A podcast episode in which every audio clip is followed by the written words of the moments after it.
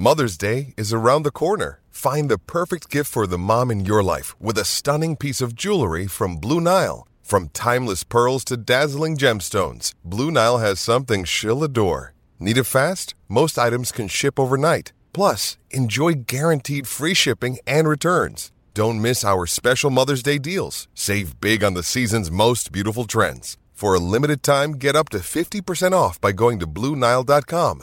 That's BlueNile.com. G'day, Mike Hussey here, but you can call me Mr. Supercoach. KFC Supercoach BBL is back and there's 25 grand up for grabs. So what are you waiting for? Play today at supercoach.com.au. T's and C's apply. New South Wales authorisation number TP slash 01005. Very interesting music choice to start us off. Don't mind it though. So much to talk about. Not even exactly sure where to start. Huge show coming up. Looking forward to chatting with you for the next three hours. And as always, pretty much for the first hour, the show is yours. 1300 736 736. Coming up, we're going to speak to Victorious Magpie John Noble will join us. We'll have a chat to GWS CEO Dave Matthews. He's always refreshing for his opinions on the game and certainly a lot to talk about with Dave Matthews. John Longmire has had some strong things to say about the AFL's investment or that lack thereof. We'll see if uh, Dave has a similar view to uh, the Sydney coach. Port's Dan Houston, um, our segment over and under. And we're also going to speak to our man, Trevor Lane, on the trade deadline over there in the NBA. It is all happening. You can send us a text for Tempur 0433 98 11 16 for a mattress like no other. The footy last night, pretty good game of footy. One on one matchups. How about that? Is that a thing now? We actually had a one on one matchup. That was terrific to see, and, and no doubt Collingwood were magnificent and will alleviate some of the pressure that had already started to engulf that football club. But clearly, the biggest story out of last night is Carlton. So I want to start the show with this.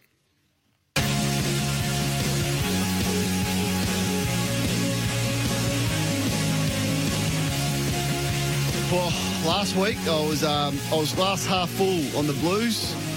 This morning there's about one drop of water in that glass. New year, same Carlton. And they may have invested in their midfield and running defence during the trade period, but perhaps they should have turned their attention to their key defenders.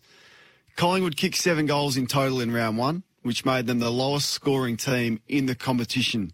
They took just five marks inside of 50 for the whole game. In the first quarter alone last night, the Magpies took seven marks inside 50 for five goals. One minute into the second quarter, they'd taken nine marks inside 50 and had eight goals on the board. By half time, they had 11 majors. Jamie Elliott was matched up on the highly frustrating, long sleeved Lachie Plowman, and Plowman made Elliott look like Gary Ablett Sr. in the first term.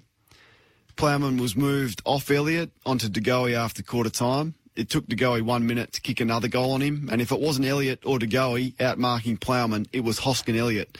He lacked speed off the mark, strength in the contest, and at times looked lost with the footy in his hand, and it's perplexing how he retains his position in the Carlton side every week. Early in the game, reigning best and fairest winner Jacob Weitering was outmarked by the much smaller Brody Mihocek, and in a sign that perhaps he's pretty comfortable with where he's at, he missed a simple tackle on Steele Sidebottom, who made him look foolish in the first term. Liam Jones was struggling for size against a much larger opponent in Mason Cox, and he panicked a couple of times and gave the big American a couple of free kicks and his first shot at goal. Sam Petrevski Seaton just doesn't look like he wants to defend and continues to look uncomfortable. It's hard to think of a worse start from a defensive back six with so much riding on the result. Now, of course, Carlton's midfield numbers didn't help. The lack of pressure up the ground was stark, and most of Collingwood's 13 first quarter entries were under little or no pressure, hence the eight scoring shots from just the 13 inside 50s. Embarrassingly, the Blues lost, sorry, laid just eight tackles in the first quarter to Collingwood's 16, and they lost the contested possession count by nine. If it wasn't for Michael Gibbons' freakish efforts, the game was over at half time.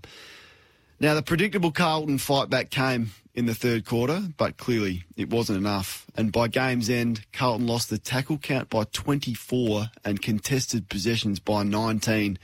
They laid only 41 tackles for the entire game, and 10 players had one tackle or less.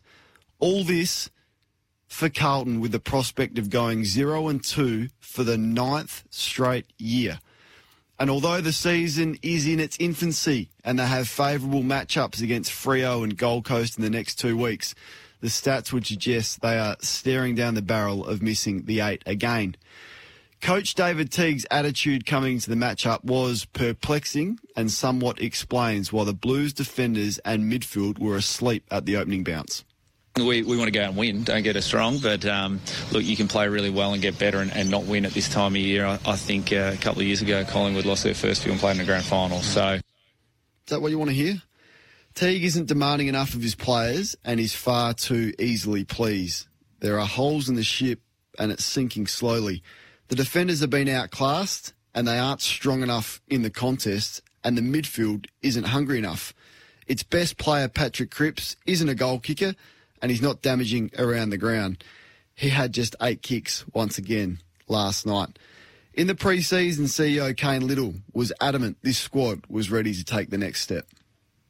And anyone who, who wants to uh, try and tie me up and mix, uh, mix my words that we're not aspiring to win premierships won't be successful because that's exactly what we're trying to do. But again, expectation needs to meet experience. And we've gone 18th, 16th, 11th. We want to continue to build on that. And I certainly agree that the period for development is well and truly over.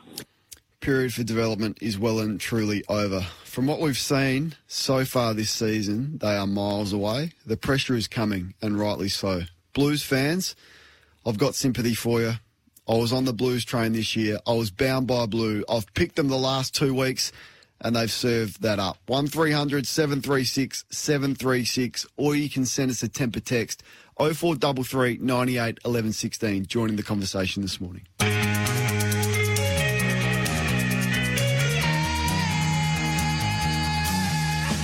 Oh, a lot of positivity last night. Great game of footy. Footy's back. I, I heard you know talk pre 2010 levels how good the footy is. Good one-on-one matchups. I agree with all that. And Collingwood, hats off to you. Magnificent. Uh, Darcy Moore what a performance. Um, Isaac Quaynor, he's a good player, developing. Daicos can be one of the best young players in the competition in about 12 months' time. You, you watch this kid play, sensational. Taylor Adams' heroic performance in the midfield. That was the good. I was shocked Carlton served that up in the first quarter. And their defensive group as a whole, whew, embarrassing. You know, you just have one of those games of footy where everything goes wrong. Yeah, that was uh, that was Lachie Plowman last night. Blues fans, have you say? John's in Adelaide. Uh, what do you want to say about the footy last night, Johnny? Welcome. Yeah, great game. Collingwood shows so much intent. Was out, you know, was really outstanding because they were really under pump. People want to go for Buckley. Geez, what he coached last night. He really lifted that side. Teague, I don't know what Carlton won't put up with Teague you know, he's got too many holes in his sail. And the list they got, well, they got some really good imports this year. And Cripps, he's after a contract. You can't, you can't pay him overs. Okay. Yeah, we'll, we'll, we'll get to that shortly because I was pretty strong on Footy Classified on Monday night about what Patrick Cripps is worth, and I wrote about it in the West Australian yesterday, just sort of warning West Coast and Fremantle not to spend their money on Patrick Cripps for various reasons, as, as much as we admire the way he plays his football. Uh, please don't start comparing him to the most damaging midfielders in the competition like Fyfe, Dangerfield, Martin, Petracca, Bonds, and Pelly. He's not in that class, and um, he shouldn't be paid as such, uh, and his performance in the first two weeks of the season has probably backed that up. Tom's on the line. Uh, the Blues, Tom, have you, uh, you got a thought on them? Yeah, mate. We're not we're not saying anything, mate. You're right, mate. I'm sick of uh, Teague's um, honourable honourable performances again, mate. You got to hit the ground running at the start, mate. Collingwood picked us off in the back line. Darcy Moore's a superstar defender, mate. He's, he's mate, give him the brown mate. This bloke, he's the best defender in the country by a mile. He picked us off. We've got not enough forward pressure. Question marks on Casboult and uh, Murphy, mate. I don't know what's what's the story with him. Um, love Harry Mack, mate. You know, he's given us much up forward, mate, but he's got no second effort. He's got to give us that too to keep the ball in our forward 50. Um, I can't, oh no, mate, we're still going to be a bottom six side if we don't um, start um, measuring up, mate. I mean, you've got to knock off these big sides that have been playing finals for the last decade to make progression, and I don't know when it's going to come. Mm.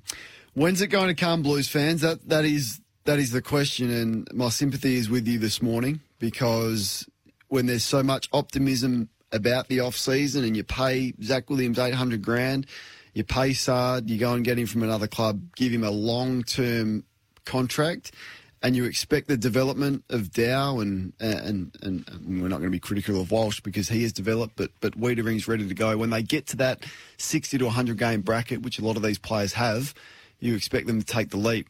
Now they turn up with an attitude that lays seven tackles in a quarter of footy and 41 for a game. 41 tackles in a game of footy that lasted 120 minutes. It's extraordinary when you're staring down the barrel of zero and two for the ninth year in a row. As Tommy said, Baz is in Coburg. Whew, a lot of Blues fans angry this morning, and rightly so. Are you one of them, Baz? Yeah, mate. Uh, hello, Kano. Um, yeah, I've been for two, three years, mate. Plowman, how he gets a game at Carlton, I don't know. I don't know what to say, mate. And the bloke, you know, every week in, week out, Daicos, Daicos, how, what's Daicos height? Is it probably what, six, five foot eight, five foot nine?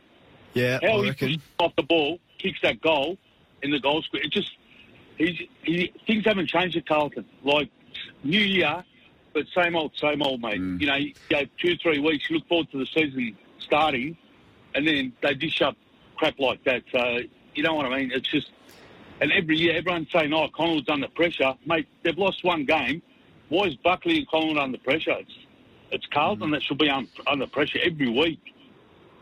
Yeah, I don't want to. I don't want to bash individuals because it's a tough game to play, and it's easy from watching on- your lounge room or, or up in the stands. But um, I guess the criticism is more directed at the Carlton coaches on that fact of how Lachie Plowman um, does get selected every week because it was one of those nights where just before he got pushed off the ball from Daicos, he kicked it out on the full. He, he, probably had um, conservatively seven goals kicked on him in the first half from, from what I could see. Now, do you, do you, do you get him off? Do you, I don't know, there was, I thought perhaps they'd get him to feign a hammy and get uh, Oscar McDonald on to try and save the day. Of course, they, they wouldn't risk that, but something had to be done in the in the coach's box wherever they moved him. Um, the Collingwood forward really did get a hold of him last night, but he wasn't alone. Steve's on the road. Your thoughts on the Blues, Steve? How are you, Kano? Good, mate. Uh, mate, I agree with every, everything you said. Unfortunately, I'm a diehard Carlton supporter. Plowman, every week I say it to my son, how's this guy getting the game every week? The long sleeves, the no heart, too soft. Mate, Stevens in the same boat. Uh, Levi Casboult, bring in Oscar McDonald, who actually showed more in a half of footy than Levi has in the last, not just two weeks, the last 10 weeks of last season as well, did absolutely nothing. Right? You got Harry McKay pretty much up there by himself. The small forwards don't know what they're doing. Teagan, his attitude sucks. Uh, I can't listen to his press conferences anymore because it does my head in. Oh, yeah, we played all right, this, this, and that. What a load of rubbish. Mate, they're too soft. And I'll give you the tip on Patrick Cripps, what's going on this season. He's not injured. What it is, is the game's sped up and he's not fit enough or quick enough to get around the grounds to get to the contest. There's not as many contests. There's not as many ball ups. It's free flowing, and that's where his downfall is down. He's sort of running around. Mate, Walsh is passing because Walsh can get to more contests. Mm. And, and well, Walsh's work rate is e- extraordinary, and yeah, there, there's definitely a bit of that. But I mean, the game suited Cripps last year. Shortened games, um, you know, of short nature, a lot more stoppages, a lot more contested, and he finished ninth in their best and fairest. So this has been coming for a while with Patrick Cripps. This isn't this isn't an issue that's just bobbed up, and a lot of people defending him, saying he's injured and all of that. This is an issue that has been staring in our face for a good two seasons, and no one has wanted to acknowledge it. Now he's out of contract at 26 with multiple so- shoulder surgeries, and the game perhaps moving past him. What sort of statement do Carlton make with this deal that they give him? Because I've heard 1.3 million. I've heard seven years. I've heard massive money. they would be negligent to pay him anything more than seven seven fifty, as as I spoke about on Footy Classified on Monday night. Thanks for your passion, Steve. Anthony's on the line. The Blues, Anthony, your thoughts? Oh, not happy, Kano. Not happy, mate. It starts at the top with David. Unfortunately, Teague, mate, you've got to be harder. You've got to be ruthless. You've got to get that out of him. His continual loyalty to guys like Mark Murphy, Levi Casboult, Lachie Plowman, you know, Tommy Williamson, and Petrevski Seaton. You're killing the kid. We've killed him. He hmm. came to the scene as a, as a high half forward mid, had a breakout game against the Bulldogs, and we haven't seen him in the midfield ever since. He's just continually putting him in the back line. Then you got guys that are midfielders in Zach Fisher, Michael Gibbons are doing a great job as forwards. They're not forwards, they're going to be in the midfield. And you got Zachy Williams who recruited him. Put him in half back line, get Plowman out of there for God's sake. And then Oscar McDonald, like the other caller said, he's shown more in a half than Casboult's shown in, in a year. But they play Casbolt on one leg. Um, it's just it's just shocking, Kane. And then they've got to use Cripps like Dusty. Tell him that's the centre line. Don't go there. Get Newnes, you know, get other guys to do his work in the defensive half like the Tigers do. You know, where's the development? Paddy Dow got better, but he hasn't taken the next step. Uh, Will Setterfield's gone backwards. I mean, who's the head of development down there? And I think Teague will get judged this week by a lot of supporters to see if he actually makes a hard call for once in his life and says, you know what, Mark, I'm sorry, but you're not up to it at the moment. You can go in the reserves, and there are plenty of guys like your Cunninghams, like your Stockers, like your Cottrells. They can play that role with more intensity and more tackling pressure than Mark has ever done. Unfortunately, it's been a great. One 736 736 Passion shining through. Um, a lot of angry Blues fans, and rightly so. Thanks, Anthony. Let's go to Jeffrey. G'day, Jeffrey. G'day, uh, Kane. Thank you for talking with me. I, I enjoy your show. Keep Pleasure. up the good work. Thank you. Uh, I've just noticed one. I've been going to the MCG now for many years, and uh, I've noticed that Carlton have won one night match at the MCG in 22 games. Really? Any idea of why that trend's happening? No, this is a bit of a Bruce McAvaney start for us, Jeffrey. You got an idea? Well, I'm just. I, I'm starting to think I'm not going to go to the football and I watch Carlton at the MCG the night game because they just can't win them. That dates Yeah, well- right back to 12. I, I don't know. I guess the, the night marquee games are coming up against good opposition, but one game in 22, it's not a great number. And zero and two for the nine years in a row is an even worse number. Uh, let's get to Nathan. Your thoughts, Nath? Yeah, Kane. I just reckon Mark Murphy, mate, he's just been bashed this week. And fair and not fair, he's a midfielder. He's not a half forward and he's a forward. He's a midfielder his whole life. That's all he's ever known. He's actually not a bad clearance player when he goes in there. He's not so much a good. He's pretty good. He didn't go to one centre bounce last night, but one. Mm. Mm. Big team going to start making changes. I wish they had Wood there in the first two minutes. Jones needs to go to the goalie. Plowman's too slow for him. Just good enough. Just on a bit of a dodgy, just on a bit of a dodgy line there, Nath. We'll, we'll just uh, get you back, put you back to Benny, and and cause you you do have some really interesting points to make. Um, so let's go to uh, Dom, who wants to have his say. G'day to you, Yeah, Dom. g'day, Kane. Yeah, Carlton Silver. Look, they the the biggest mistake they made was l- last week. Silvagni was really good and and McDonald was really good, and they didn't have either of them. The problem ain't why they played Casboult because they didn't have another ruckman. But for three quarters, we were we were pretty good, and with Cripps. When he went forward, I watch just watch the replay then. He had three really good marking chances in that third quarter, and he just dropped every one of them. They're definitely going to make some changes. I mean, you know, McGovern's a loss, but I mean, it's like two games. It's like the whole season's gone. I But mean, it's but it's nine years. It, so Dom, it's not it's nine years zero and two. Like it's not it's not two games. And, and I get it. They'll win this week against Fremantle. They'll probably win the next week against Gold Coast, and they're two and two. And we'll go, oh, hang on, you know, the pressure is alleviated. But against good sides, to hit the ground running and serve up seven tackles in the first quarter of footy, when you know the club is under pressure. Is not good enough. So it's not two games. It's nine years. That that's the that's what you're probably missing, and that's why the sympathy is there for the Blues fans. It's it's not as if it's Geelong. Uh, Geelong start zero and two. They lose to Brisbane tonight. Well, yeah, they, they reckon they got some credits in the bank. Yeah, I'm pretty confident that that they can turn it around. Probably same goes for you know if it happened to Richmond, but it doesn't happen two sides that need to be hungry and need to make a statement early on in the year and hit the ground running. So I think you've slightly missed the point there. We'll get to Ben, Jason, Joey, George, and Dale on the other side of this. We're up and running on the Captain's Run for you Friday.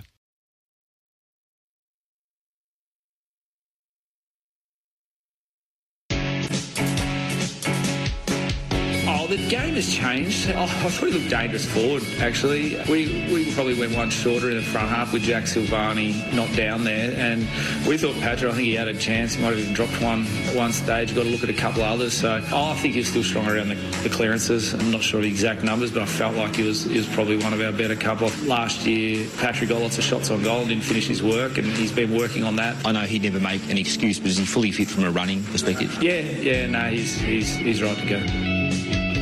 That was Carlton coach David Teague speaking on the form issues of co-captain Patrick Cripps. Our number's 1300 736 736. Kylie is in Melbourne and she wants to chat about the game last night. Welcome to you, Kylie. Hi, Kane. Thank you. How you going? I'm good, thanks. How are you? I'm good, thanks. Um, I just wanted to call up and say I don't normally agree with too many things you say, but you hit the nail on the head this morning when you summed up Carlton um, last night and uh, last uh, two games for this year. Um, Teague just not passionate enough. We are so passionate. Um, I've been a Carlton supporter for 36 years. My teenage kids, we just want some passion. Bring it to the table. Come on, Carlton. He's not. It's yeah, just been too long. Like you said, it's it's not just two games. It's been like 10 years and longer. Yeah, uh, I'm- I, I feel your pain. Yeah, I, I do. I do want a bit more from from T. I, you know, I think he's just a lovely guy. uh, Very, obviously sees the game well, but he's yeah more demanding. I reckon, Kylie. Fire them up. Yeah, fire up, says Kylie. Kylie says Teague, he's got to fire up. What do you reckon, Blues fans? We'll quickly sneak in Benny from Mildura. Beautiful Mildura, that is. Lockie Plowman had a nightmare last night. Ben, what's your thoughts? Hey, Kane, can you do us a favour? Sunday Oh. Footy Show. Yep. Oh. Sorry, Yeah. mate. Yeah, I got you, mate. Yeah, but Johnny, so Johnny just hit the button. On, the Sunday Footy Show, can you do every Carlton supporter a favour and show Lachie Plowman laughing after he just had five kicked on him by DeGoey, and after the game, where he was laughing with Brodie Grundy, and he had a hand in nine goals kicked against us. He had So nine goals Ben, just just hold night. that thought because we're going to go to the 9:30 news, and I'll get you back on after the 9:30 news. I've I've got it written in my notes. Uh, I I sent a message to the Sunday Footy Show producer, and I said, "Look, I've seen a screenshot of Lachie Plowman laughing. I haven't seen the vision of it, but if he was." That's not on, and a slap in the face for you Blues fans. Time now for the 9:30 news headlines. Righto, before the news, we spoke to Ben in Mildura. We've got him there. And I've seen similar reaction on social media to Lachie Plowman having a laugh and a joke with Brodie Grundy on the final siren. I reckon by my count, he had six or seven kicked on in, in the first half, Ben. To see that, how to make you feel? No, I'm gutted, mate. I'm absolutely gutted. And well, being gutted last night and then to turn around and see him do that, you just think, what's the point? You seriously, because he's just a bloke that's happy collecting a paycheck, obviously, and uh, not giving a stuff about what we're about. And So- rightly so. Uh, next time Jared has Malcolm Blight on, I'd love for Jared to ask Blighty about the bus monitor story.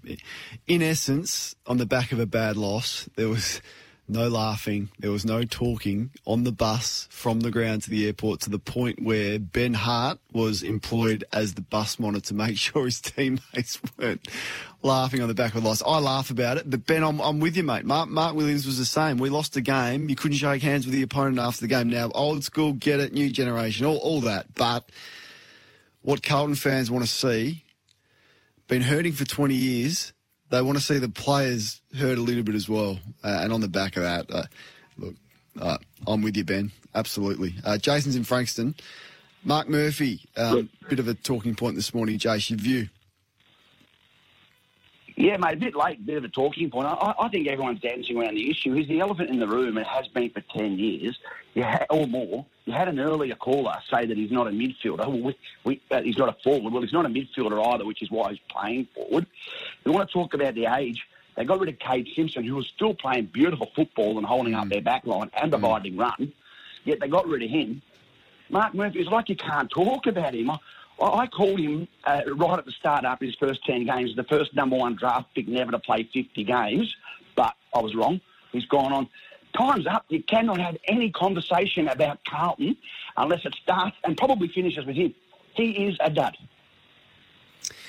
I think that's harsh. I don't, I, I don't agree with that, Jason. I think Mark Murphy's had an outstanding career. Like, and uh, of course, he's been at a club through a very lean period. He's, you know, he's only played in six finals, and um, his win loss ratio is is poor at thirty nine percent. But he's he's had a pretty good career, Mark Murphy. He's going to play his 300th game this year. He's been a goal kicker, I think. At his best, he's been a, a damaging midfielder and, and, certainly someone that we used to put some time and effort into whenever we played Carlton. So I think to say he's a dud is harsh. And I think most people, if they could, at the start of their career, say, I'm going to have a career like Mark Murphy, um, you would absolutely take it. So, yeah, coming to the end, playing out of position perhaps now, but I think that's a little bit harsh. George is in Collingwood and he wants to speak about one of the coaches under the pump this year, and, and that is David Teague. Your thoughts, George? Kane, I've got two points. Um, one is uh, he doesn't make any uh, changes during the game. Now, Plowman, yep, we talked about Plowman, but Casboult was a defender for, I think, maybe two years. They made him a defender. Why didn't he go back during the game to say, you know what, let's put him back. Let's try something different. Let's put Petrevski seat in the middle with his run. Let's do something. He does nothing during a game. The team's a team, and that's it.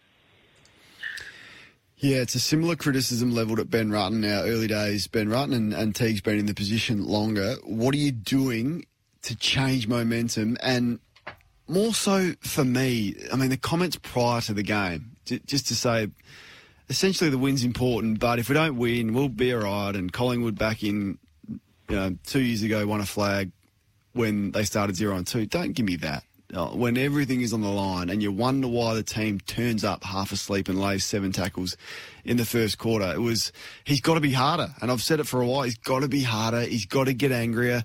He's got to be more demanding of his players because time's going to run out. It's going to run out pretty quickly. Uh, Joey's in two Toorak. Your thoughts on the Blues, Joey? Well, just uh, going back when T got appointed, grand final day, he's sitting in the stands with Mitch McGovern, Paddy Cripps, and a couple others drinking beers when you know he shouldn't be that close to the players to start with. You got Plowman, Tom Wilson, and um, Gibbons. They're all soft players. The only hard person at, at that club that was running that club and had any idea about the list and the direction that was supposed to be going in was Steve Silvagni, and they get rid of him. They get on a five-year plan to rebuild. The only person left from the whole group is the president. He's he's whacked everyone along the way, right? Threw him out, and there's no one that knows what's going on. And John Barker's been there for 12 years. He was a senior coach. He would have been gone by now. End of story. Thank you. Thank you for your thoughts, Joey. Steve is in Lilydale and he'd be in good spirits because his Crows caused the upset of the season in round one. But he wants to talk about the Blues. Steve, good morning. Yeah, yeah. Hi, Kane. Go to Bombers this week. Can't wait to watch the Mighty Bombers play.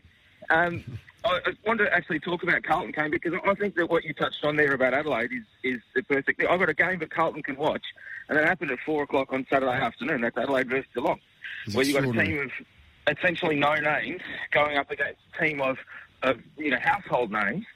And just because of pure pressure and effort and the culture at Adelaide, the good, successful culture, um, clearly that, that, then, then Adelaide are able to chase them down and make Geelong look second rate. Carlton, they seem to fill their list up every year with names but these guys don't actually want to put in any effort. So I just think I think that's the secret. The Teague shows them what the mighty Adelaide Crows did last week, and um, and yeah, and, and, and they'll they'll turn it around really quick. Well, for the first time, I agree with you. I think Steve, I, that was a great lesson what Adelaide did to Geelong, and and I do wonder, you know, how much notice uh, other players and the competition takes out of a team, and I did the exercise with it. Oh, how many of those Crows players would have made Geelong's best 22? I came up with five. Like, you can't understate how bad a performance was from Geelong, but it was an unbelievable performance from Adelaide. Pressure, tackling, swarming, numbers to the ball. Every time the opposition got it, you're all over them. If you do that in an even competition, anyone can beat anyone. But if you serve up what you served up in the first quarter last night for a team that had to be better, then Collingwood, who kicked seven the week before, seven goals in a whole game of footy, slice and dice you and make Jamie Elliott look like Leigh Matthews. It's a, an amazing lesson for the whole of the competition. It's a good point you make, Steve. Connor's on the road. Uh, you're a Pies fan, Connor. This is the other story of what a strong performance it was. You'd be pretty happy this morning. Kane, as a Collingwood supporter, there is one thing better than winning a grand final, and that's beating Carlton. Love it. Love it. Now, what about beating Carlton in a grand final? Uh, well, the last time that happened, I don't want to talk about it, and plus I wasn't even born then. So, Okay, all right. um, okay, so I want to wish Jamie Elliott the best. I hope he's okay with his ankle. I hope it's not too bad. But I've got to say, to go his first half, he just ripped Carlton to shreds. Darcy Moore, well, if he's not leading Collingwood's and fairest right now, I'd be stunned. And I think that the group got a fair kicking up the backside from their performance. I thought they were, I have to be honest, I thought they were pretty insipid against the Bulldogs. And the margin was very sympathetic for them. And I said this year a couple of weeks ago, I wouldn't be surprised if they went four and two or five and one. I stand by that.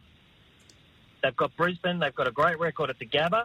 I know they lost up there last time, but they've still got a great record there. They've beaten the Eagles in a knockout final in Perth. The Giants, well, we don't know what, what to expect from them. And Essendon, well, if we if we have our heads in the right space, we should win that game. So I looked at Collingwood's game last night, much improved.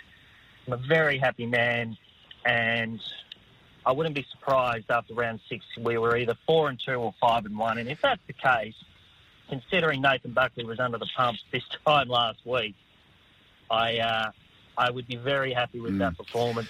Good on you, mate. Appreciate your thoughts. A lot of uh, happy Collingwood fans this morning, and rightly so. I want to ask you, who who'd you give? Who would you have given? Um, and this is to everyone. Who would you give the three votes to last night?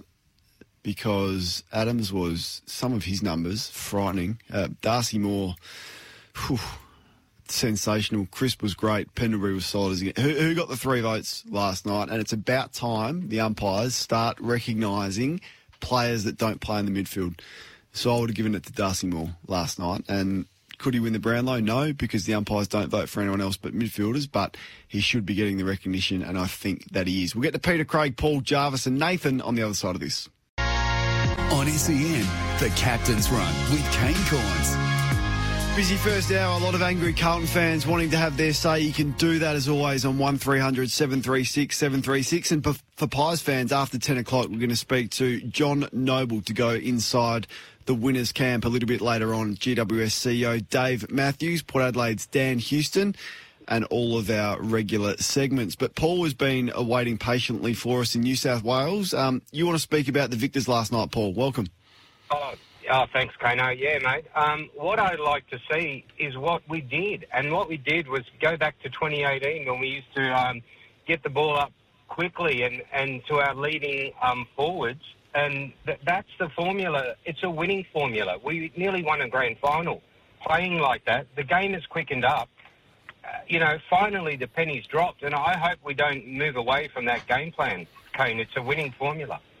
Absolutely efficient ball movement, fast entries, and I thought the control of the game. I thought the sense of when to slow it down, when to uh, kick mark, uh, take some sting and some heat out of the game, particularly late. I thought it was a pretty mature performance last night from a Collingwood side who were poor in round one, but bounced back very, very quickly. Part of that was because Carlton allowed them to do that with their lack, lack of pressure. Peter's in Preston. You want to speak about the Blues, Pete? Welcome to the captain's run, mate. Yeah, g'day, Kane. Uh, listen, mate, I'm going to have a launch here. Um, development, mate. We don't have a development system at Carlton. I'm sick of watching Bulldogs and the Swans. They don't bottom out. They just rebuild. They develop their kids. They get thrown in the deep end and they improve and they perform and they're a good team again. With Carlton, you've got blokes like John Barker, Brent Stanton. I mean, please. Fancy trying to learn how to get a hard ball off either of those blokes. They've been around that long. Just get rid of them. Number two, Kane. Mark Murphy. Been there for what, 16 years? The game's gone past him. He's lost two yards of pace. Pendlebury's lost a yard of pace as well. But guess what? Hmm. Pendlebury punishes you when he gets the ball. Murphy does nothing, mate. He's got to go. It's just got to. They've got to get rid of Teague, the whole coaching panel, and if not the board, get in Mitchell and Hodge. Get some blokes that are just fresh out of the game, that were champions of the game, and teach you how to play the game because we're not going to accept this crap anymore. Good on you, Pete. Appreciate your passion. Craig is in Croydon South. Your thoughts, Craig? G'day, Tano. Thanks for taking my call. Pleasure, mate. Um, look, I'm not going to say anything that anyone else has already said because I'm just going to be repeating it. I just, six, seven, eight years ago now, I remember going to a game at Etihad and I remember Carlton got thumped and I jumped back in the car and I was driving home and I was listening to Finey. And I remember him saying, as a St Kilda supporter growing up, he used to hate Carlton. He said they were arrogant, they were intimidating, they were tough, they just won. And he said, you know what, now as a grown man, he said, I just feel sorry for Carlton. And here we are, six, seven, eight years later, hmm. he's still in the exact same spot.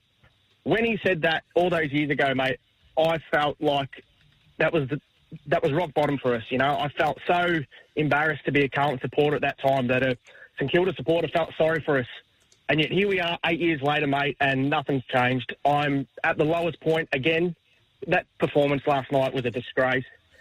I don't care if we lose. I just want four quarters of effort, and I can walk away from a game after a loss with four quarters of effort and say, well, you know what, we had a crack, and last night we didn't have a crack, and that's it. I've had enough. Well put, Craig, and it'd be great if the players and you know and the coaches by extension of that and the board and all of that are listening this morning and hearing the pain in your voice. Like I, I, I can hear your passion, I can hear your hurt, and I can hear your pain. And the, the text message blew up when we had Ben call in and say to see Plowman and some of the other players laughing and joking and smirking, and the players might say, "Well, the game's over. Like, what, what, how can we change the game after? We're allowed to uh, have a bit of a smirk with an opposition player, but they don't get it, and they don't get the pain that some of you supporters have put up with for however long. Now, if, if you're 20 years of age and you support Carlton, it's been pretty rough. Um, it's been really rough. As you sound a little bit older than 20, Craig, but um, not much older. It's been a, a rough ride for you. Uh, ben wants to speak about Collingwood, who were magnificent last night. Um, we can't say that strongly enough. What was your biggest takeouts last night, Ben? Uh, morning, Kane. Um, basically, for me, mate, I'm absolutely loving listening to all these Carlton supporters ring up and implode and turn on their club. It's music to my ears. But I loved the players last night, their effort, and compared to last week, like last week, it was our fans ringing up and doing the same. And I just want to say to all those Collingwood fans who rang up and, you know, were calling for Buckley's head and all that last week, like Carlton fans are doing now, like, pull your heads in. It was round one. You know, all the media clowns writing Collingwood off after one round. It's, you know, it's just, I feel vindicated, mate. We're, we're much better than that, and we proved that last night. I, I think, um, to be fair, I think there was a few Collingwood fans ringing up the trade radio station after Collingwood's off season as well and, and, imploding. So it's it's a passionate game. It's the morning after a really difficult loss, and it's nine years in a row of starting zero and two when there was so much optimism around the Carlton Footy Club. And I think the Carlton fans have a right to be fed up with what their club is serving up this morning, and this is the platform and the outlet for them to do that and try and generate some change, which. Um, is more than overdue. Uh, Nathan is, in fact, Jarvis is on the line. He also wants to speak about uh, the Carlton Footy Club. Your thoughts, Jarvis? G'day, Kane. Uh, mate, firstly, I'm one of the few Carlton members, supporters who actually agree with most of your views. So thanks for all your all your thoughts over the years. Good on you, mate. Uh, mate, I've got a few points I need to get off my chest very quickly. Firstly, my six-year-old son woke up this morning. I told him we lost again last night. His comment to me, Daddy, we always lose. That's not good enough a club who's won 16 premierships. We're hiding on our history. Not good enough for a new generation to grow up thinking we're no good. Now, points. Our coach, David Teague, he's a nice guy. He can't coach. I don't want nice guys. I want winners. Our assistant coaches, not good enough. John Barker's been there 15 years. No good. On field, leadership, lacking. Patrick Cripps, I feel sorry for him. He's been a loyal servant. He, we should trade him. He's not worth the money that he wants. Even for um, get Serong and a first rounder from Fremantle, do it. He does not hurt the opposition like other elite midfielders. Sam Doherty, yes, he's been out for two years. You don't fumble in goal squares like he did last week. I'm concerned about his disposal. Big question marks there. Our recruiting and development. Paddy Dow, O'Brien, SPS, Liam Stocker, we haven't seen. Setterfield was a pick five, Plowman was a pick three. What are we doing with our development? Nowhere to be seen. The biggest Good on you, Jarvis. There's a, there's a lot there and a lot of people wanting to have their say. I, I do want to give everyone the platform to do that. Um, and we'll be with you right throughout the day. Dwayne's World will also be taking your calls in the first hour of his show. But we'll get to Nathan, Lou, Steve, Darren, and Ian uh, on the other side of this short breather. If we haven't been able to get to your call, we will do so before 12 o'clock. After we speak to John Noble out of the 10 o'clock news, we will open up the lines again and give you the opportunity to give us a call and join in the conversation with us this morning. Nathan's on the line. Um, what did you make of the footy last night, Nath? Welcome. G'day, mate. How are you? Good, thanks. Um, just this, just this thing with the Mark Murphy just getting bashed and that. Like, I just, he's a midfielder. He's not a forward. He's not a half forward. He's not even a small forward. He needs to play midfield, and that's it. If, there's- and if there's not a spot for him in the midfield, then there's probably not a spot for him in the side. And just the whole thing with Plowman on to go early, Jones should have gone to Plowman uh, to go straight away. Everyone could see that playing side of the ground. I just think the coaches they need to take more responsibility for this. They didn't make one change all night, not one. And you've got six Yeah, no, or seven and- blokes and- sitting up there getting paid good money, and they just they don't want to do anything. And a lot of people saying the same and similar to you, Nath. Um, so I appreciate your call as well. So we've got Lou, Stephen, Darren, and Ian. We'll get to you after we have a chat to John Noble. We'll take your calls right throughout the morning 1300 736 736. I've left a, a fair amount of time in the show for you to ring up, more time than we would usually because of how many people want to join in the conversation with us this morning. Carlton have dominated our discussion in the first hour and they can do so right throughout the day. It is your show. We talk about what you want to talk about, and the topics are dictated by you. John Noble, Pies fans though, young player forging out a nice career for himself with a great story to tell. He will join us out of the 10 o'clock news headlines. Very good morning to you. If you're just tuning into us, it was a really busy first hour. It's four minutes past 10 o'clock. If you're with us on 1629 SENSA in Adelaide, it is 26 minutes to 10. Passionate Carlton fans have called up in their droves this morning, and we've still got many more wanting to have their say, which we will get to. If you've missed any of it, the, the podcast is up and a little snapshot of what the Blues fans are saying. Follow the captain's run on Twitter, and we'll get to Stephen, Darren, and Ian very, very shortly. You can call us and text us through until 12 o'clock. But right now, it's time to get to our next guest. So Noble makes his approach. He too is yet to kick a goal in his league career. Gets momentum up, hangs it out to the right, watches it feed back, and another breaks their duck. John Noble is forging out a very nice career for himself in black and white across halfback, and he's been good enough to join us to chat to us about the win on Thursday night footy. Johnny, thanks for your time, mate. Thanks, mate. Good to have, good to good to be here. I was interested in the reaction from a number of teams that lost in round one, and there were some there were some bad ones. Uh, Geelong's performance unexpected, Brisbane the same, and, and your performance was poor. Was it going to be bring your mouth guards to training, or was it almost going to be a mulligan like you get in golf and we'll forget about it and move on? Which of the two was it? Um, oh, probably a little bit of both. You know, we knew we had to improve in, in certain areas that um, base we base our game off from last week, and we are quite disappointed in that area. Um, probably particularly our contested ball, and um, you know, we certainly had a focus of that during the week. It's a bit difficult coming off um, a six-day break to sort of, you know, grab your mouth guards and go full bore at the gate. But um, yeah, look, we were disappointed in some of those areas last week, but um, I think we picked off where we uh, where we thought we were at in pre-season, and um, were able to implement, implement that uh, last night. A lot of talk about um, your inability to score the week before. Lowest scoring team in the competition with seven goals, but by you know a couple of minutes into the second quarter, you had eight on the board, and the forward line was functioning as good as we've seen. I mean, as you said, six days you can't turn everything around in that space. But how much work was done on the connection between the back line, the mids, and the forwards? Yeah, a little bit. It's, it's, it was more around a discussion with um, with how we, we know we play our brand and, and what works for us. Um, and you know, we really honed in on that this week, and, and we focused on us more than the opposition. Um, and that usually holds us in pretty good stead with knowing you know, where we want to transition the ball and, and how we want to access our forwards. So um, again, it was really pleasing to see that that, um, that was coming off well last night. Functioned as, as good as we've seen for a long time. Midfield was strong, and your defensive unit was solid. So if, if you look through the names back there, Crisp was sensational. We know about Darcy Moore. I'll get your thoughts on him shortly. Jeremy Howe's going to get better. Isaac Quaynor is a, a very good young player who has improved dramatically, and yourself is now a lock in that side. So the connection and the chemistry between your six it looked really strong again last night. Yeah, definitely. We're a really, um, really tight knit group back there. You know, we've got a really strong relationship on and off the field, and um, I guess that chemistry really helps when you do run out in the park, and you know you've got that trust and that synergy between the back six. Um, you know, we, we, we have that as a team as a whole, but um, you know the backs are always often said, you know, you're a team with a team, and that's um, no word of a lie. It pretty much is. So um, yeah, we're really strong back there, which is really good for us. A few strong personalities back there. Who's the leader of the back line?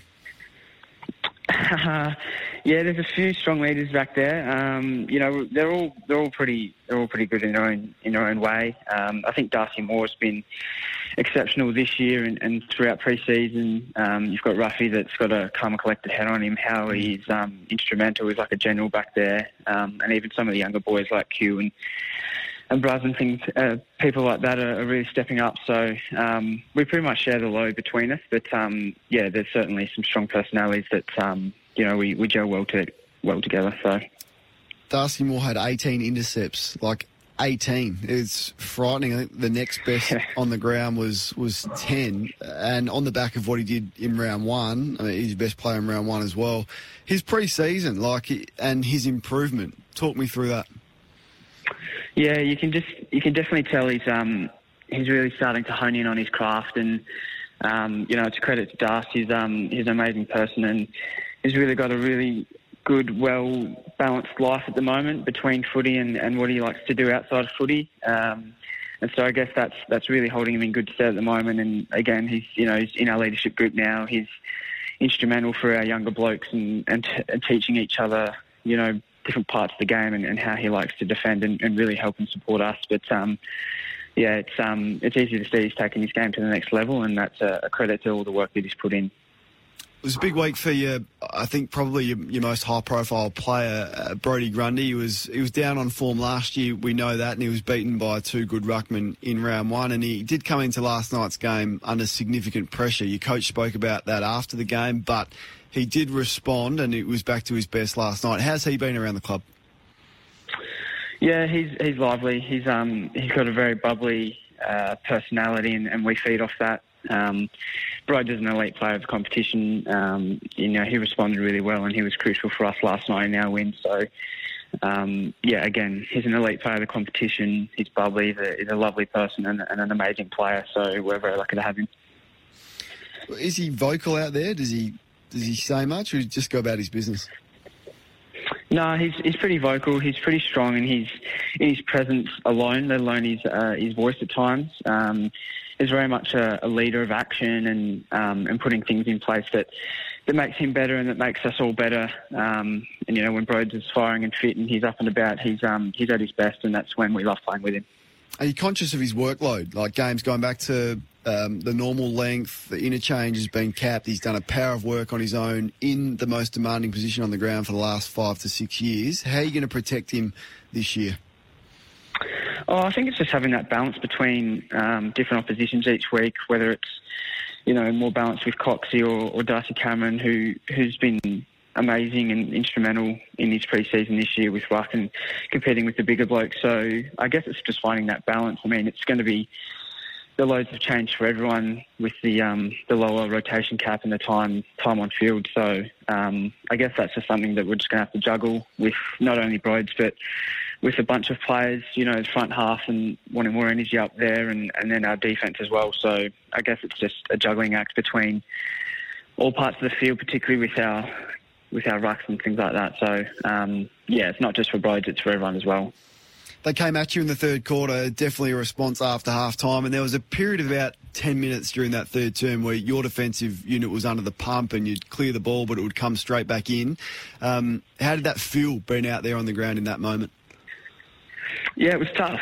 Um, we knew Carlton Royal was going to come back. They play a very fast uh, offensive type game, and um, they did. They came very strong in that third quarter. We were um, we were happy with how we sort of stood up against that. Um, like you said, we're under a fair bit of heat, and we couldn't quite get it out of that area without it coming back in. You know, two three seconds later. So, um, but again, I mean, you go back to to Darth and, and his his uh, elite ability to either intercept or, or a contest was, was amazing for us. And um, the same with, with Ruffy as well. I mean, he's calm and collected.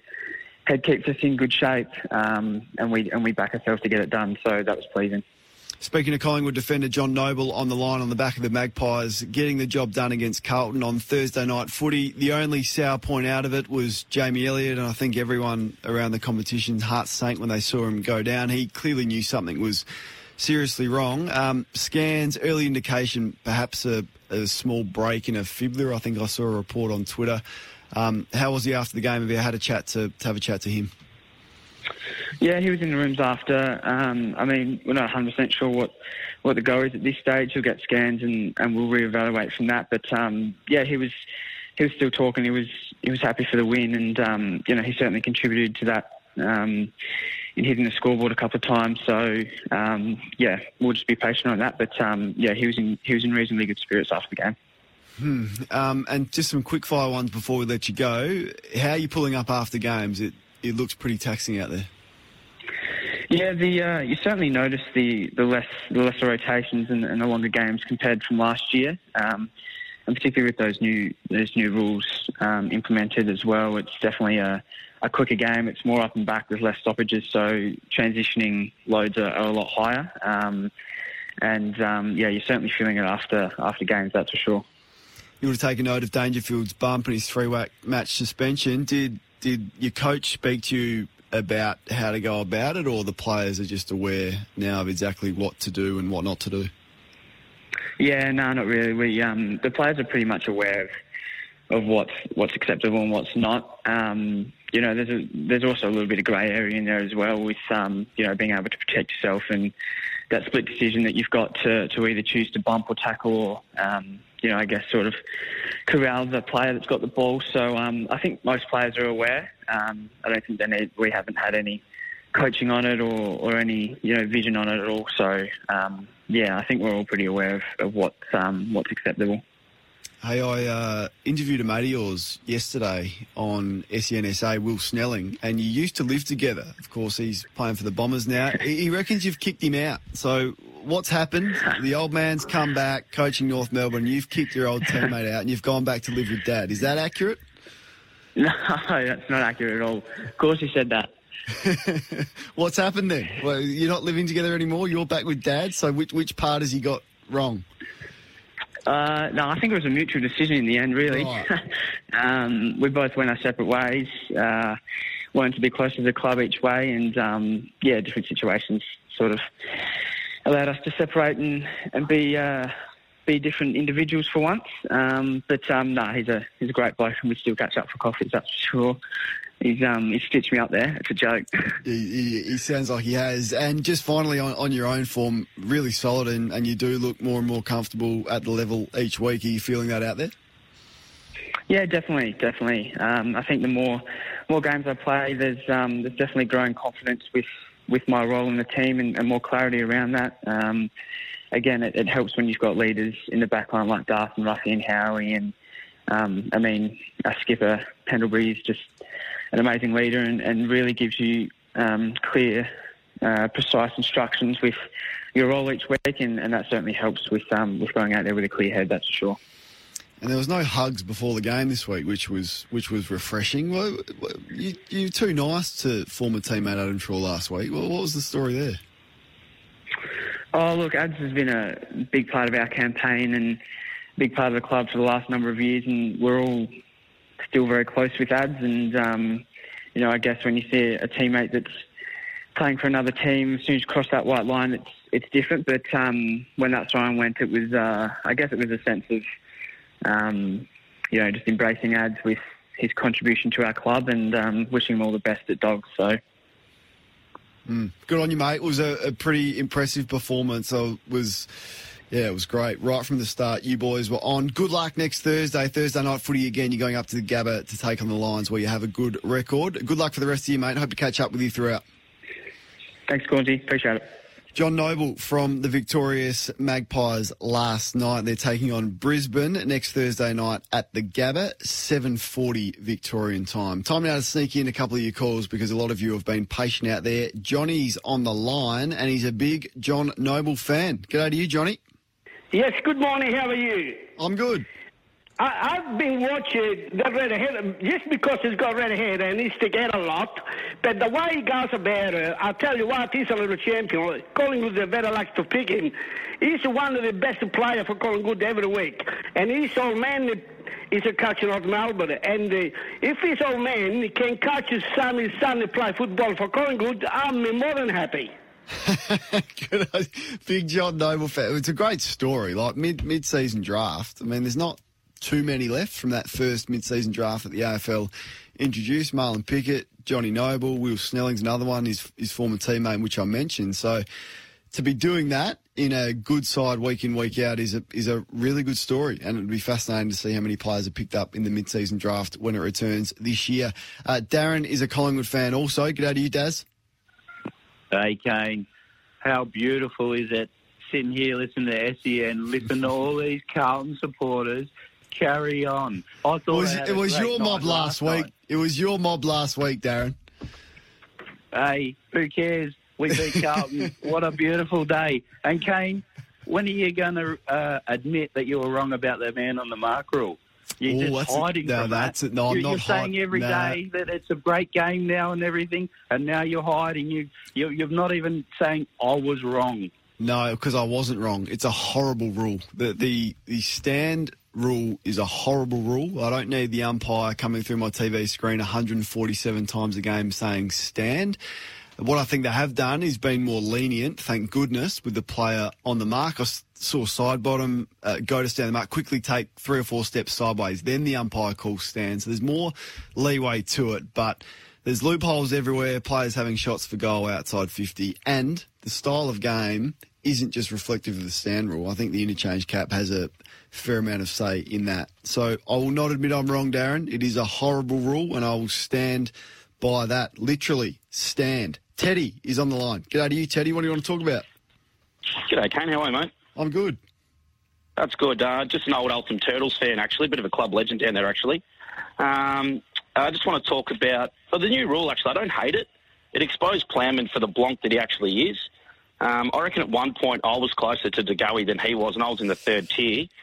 Um, but also, I want to talk about the umpiring. The umpiring was pretty bad. What do you reckon we bring in a bit of a reserves umpire style system where we can drop them, um, have Well, a couple of weeks is, in the VFL? the problem is, Teddy, that there just isn't the talent coming through at the next level. Um, so uh, the AFL, ha- I think, have a significant issue on their hands with getting young umpires coming through and developing them and making it a career path that people want to go down because it's why we're still getting, you know, umpires umpiring well into their 40s, you know, 45 years of age and the depth of umpiring in the competition, it's, it's a really serious issue and you've hit on a point. So it's all well and good to say, well, let's, let's drop the umpire who doesn't perform, but you've got to have someone else that's capable and willing to come in and fill that spot, which I don't think there is right now. Mixing Kings Park, uh, you want to chat about one of those rules, Mick? Your thoughts on deliberate out of bounds? Yeah, I can't always look forward to this time of the week, mate. But just, just the the two that that actually got me because the umpires, the minute the player kicks the ball towards him, he's got his whistle in his mouth straight away. Right now, the two contentious ones were Jeremy Howe was an absolute howler. He tried to do a talk, and it didn't come off very well. Come off as and then I don't know what terminology to go for that. And then the penalty one. I'm pretty sure he was getting tackled and he, he kicked the ball. I don't think when you're getting tackled, you're going to deliberately look for the boundary line, especially from that far out. There was just two weird ones, and there's no holding the ball in the game anymore. Tackles you think should be holding the ball, they're not paid anymore, and I don't know. It's, it's a weird one now with the umpires. Yeah. Yeah, you- you're right on holding the ball. Uh, Taylor Adams got that one, but uh, there wasn't many. And just on deliberate out of bounds, I think we are moving closer and closer to having it last possession out of bounds. They do it in the SANFL, in the South Australian competition. Kick it, handball it out of bounds, no one touches it, free kick against. That is the way I think the AFL is moving with their adjudications of that. We'll get to Nathaniel, James, Ian, Michael. Peter's on the road, all on the captain's run on the other side of this.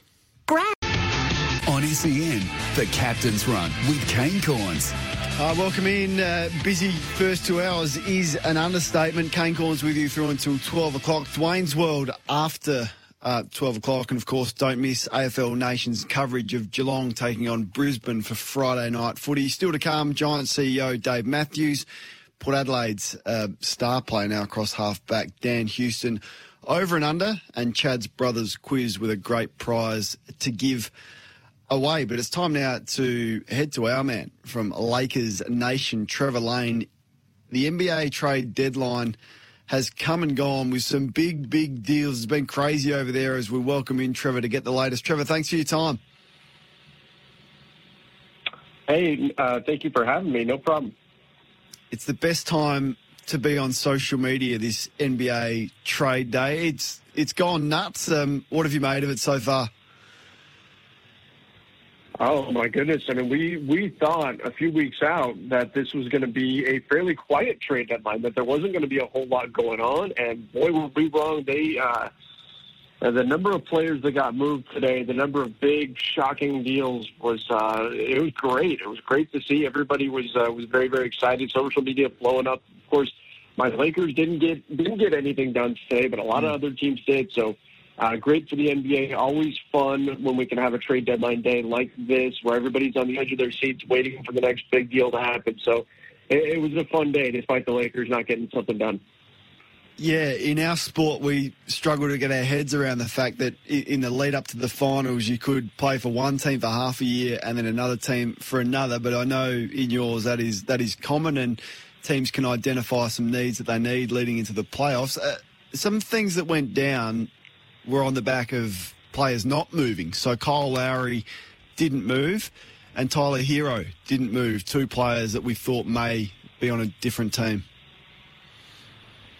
Yeah, exactly. That was the you know the big sticking point was that uh, the the Toronto Raptors were looking at moving Kyle Lowry, whose contract expires after this year, and he's widely believed to be going somewhere else. And the Raptors were going to try to get some value for him. Uh, they were talking to the Lakers, they were talking to the Philadelphia 76ers and the Miami Heat, and they wanted Tyler Herro in a deal from the Heat, and Miami was not willing to do that. They wanted Talen Horton-Tucker in a deal from the Lakers, and the Lakers were not willing to do that. So rather than take an offer that they didn't feel like was was up to par from their perspective, they decided to uh, to just hang on to Kyle Lowry, and now they will try to maybe do a sign and trade in the off season to see if they can get something out of him. But I do think that Kyle Lowry's days in in uh, Toronto are numbered. He'll probably he'll just play out the rest of the season and then probably have a new home for next year. And at the Heat, Tyler Herro sort of burst onto the scene in the playoffs last year in the bubble. Some of his performances were extraordinary. He seems to have all the tools. He can seriously shoot. He's quick. He's athletic, and he's tall enough. Um, but and and clearly that's why the Heat didn't want to get rid of him.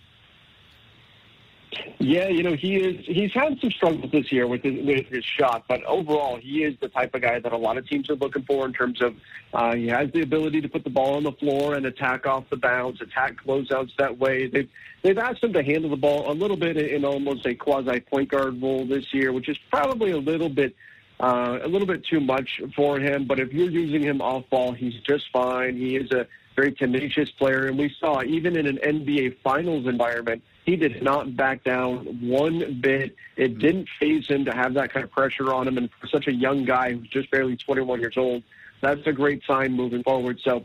You know, Miami is very right to, to value him highly, and uh, totally understandable why they would not want to part with him. So the big deals and the big movement, uh, starting with none bigger than Nikola Vucevic. He's gone to the Chicago Bulls. Who won that deal? You know, I really like that move for the Orlando Magic. They were, they were at a spot where it looked like maybe if everything broke right, they could be a, solid playoff team, but they've just dealt with so many injuries that realistically, by the time they they rebuild and they get to the point where they can be a contender, Vucevic is uh, is not going to be around anymore. He won't be as good as he is right now, and so. Uh, there have been rumors about them trading him for the last few seasons, and they finally decided that they got an offer that they couldn't turn down. And credit to them for not just making that move, but then making the, the subsequent moves to shed uh, Evan Fournier and get uh, get value for him, and then get value for Aaron Gordon as well. So they fully committed to a rebuild. They're going to get draft picks coming in, young players, and then uh, commit to look into the future. So I think that Orlando did did just fine today. And one man who was on your Lakers last year was Rajon Rondo. Now, he's since moved on from the Lakers. Now he's got a new team. Uh, How many teams has Rondo been on now, Trev? Oh, I can't remember off the top of my head. I want to say probably seven or eight. know, at this point, he's bounced around a bit. He was even with the Sacramento Kings at one point, but uh, yeah, he was with the the Atlanta Hawks. He signed on with them last off season, and they have shipped him out to the Clippers in exchange for Lou Williams, a, a couple of second round picks, and some cash. The Clippers are hoping that Rondo can provide what he gave the Lakers last year, and that's a, a veteran presence in the playoffs, a steadying hand, somebody who's been there before, won championships before, and that uh, his his veteran know-how will prove to be valuable come playoff time. And he's known around here as as playoff Rondo. He is a different player when the playoffs start up. He's not that great, frankly, during the regular season, but come playoff time, he picks his game up a notch. So the Clippers are banking on him doing just that and helping them uh, lead, helping him lead them to the promised land. All right. Well, we've got to get a word on your Lakers because LeBron's got a high ankle strain. Anthony Davis has been out for, I don't know, 17 games or something in a row. Um, how's the health of the squad? Not great. Definitely not great. They do get Marc Gasol back uh, this evening against the Philadelphia 76ers. He'll be back from COVID protocols. But other than that, yeah, you are you're missing LeBron James and Anthony Davis, and this team is built around them. So it is a struggle without those guys. LeBron, we heard today, four to six weeks from the time of his injury, and his injury was about a week ago. So best case, maybe we see him in, in three weeks. That, and that's the best case scenario. And the Lakers will probably be conservative with that injury because they still feel like they just need to get these guys healthy for the playoffs, and that's going to be their, their main focus. And then Anthony Davis should get evaluated again tomorrow. And if he is given the green light, if he's told he's 100%, uh, he's going to return to practice, and they're going to have him practice for probably a week or so, maybe even a little bit longer, get his legs under him, make sure he's truly back up to speed before they put him back out there into game action. So even Anthony Davis uh, could be another week, maybe two, before we see him back out on the floor. Mm, hopefully they get back in time for the playoffs. Hey, mate, look forward to chatting you in the lead up to the playoffs where your Lakers will be in action again. Appreciate your time to take us through the trade deadline today. Hey, no problem. Thank you for having me. On SEN, the Captain's Run with Kane Cornes. Yeah, between now and 11, we'll just take your calls. Nathaniel's in Oakleigh. Uh, the coaches under pressure is the topic you want to chat about, mate. Who are they? And welcome to the show. Yeah, how you going, mate? You're always talking about um, players who are out of contract under pressure performing.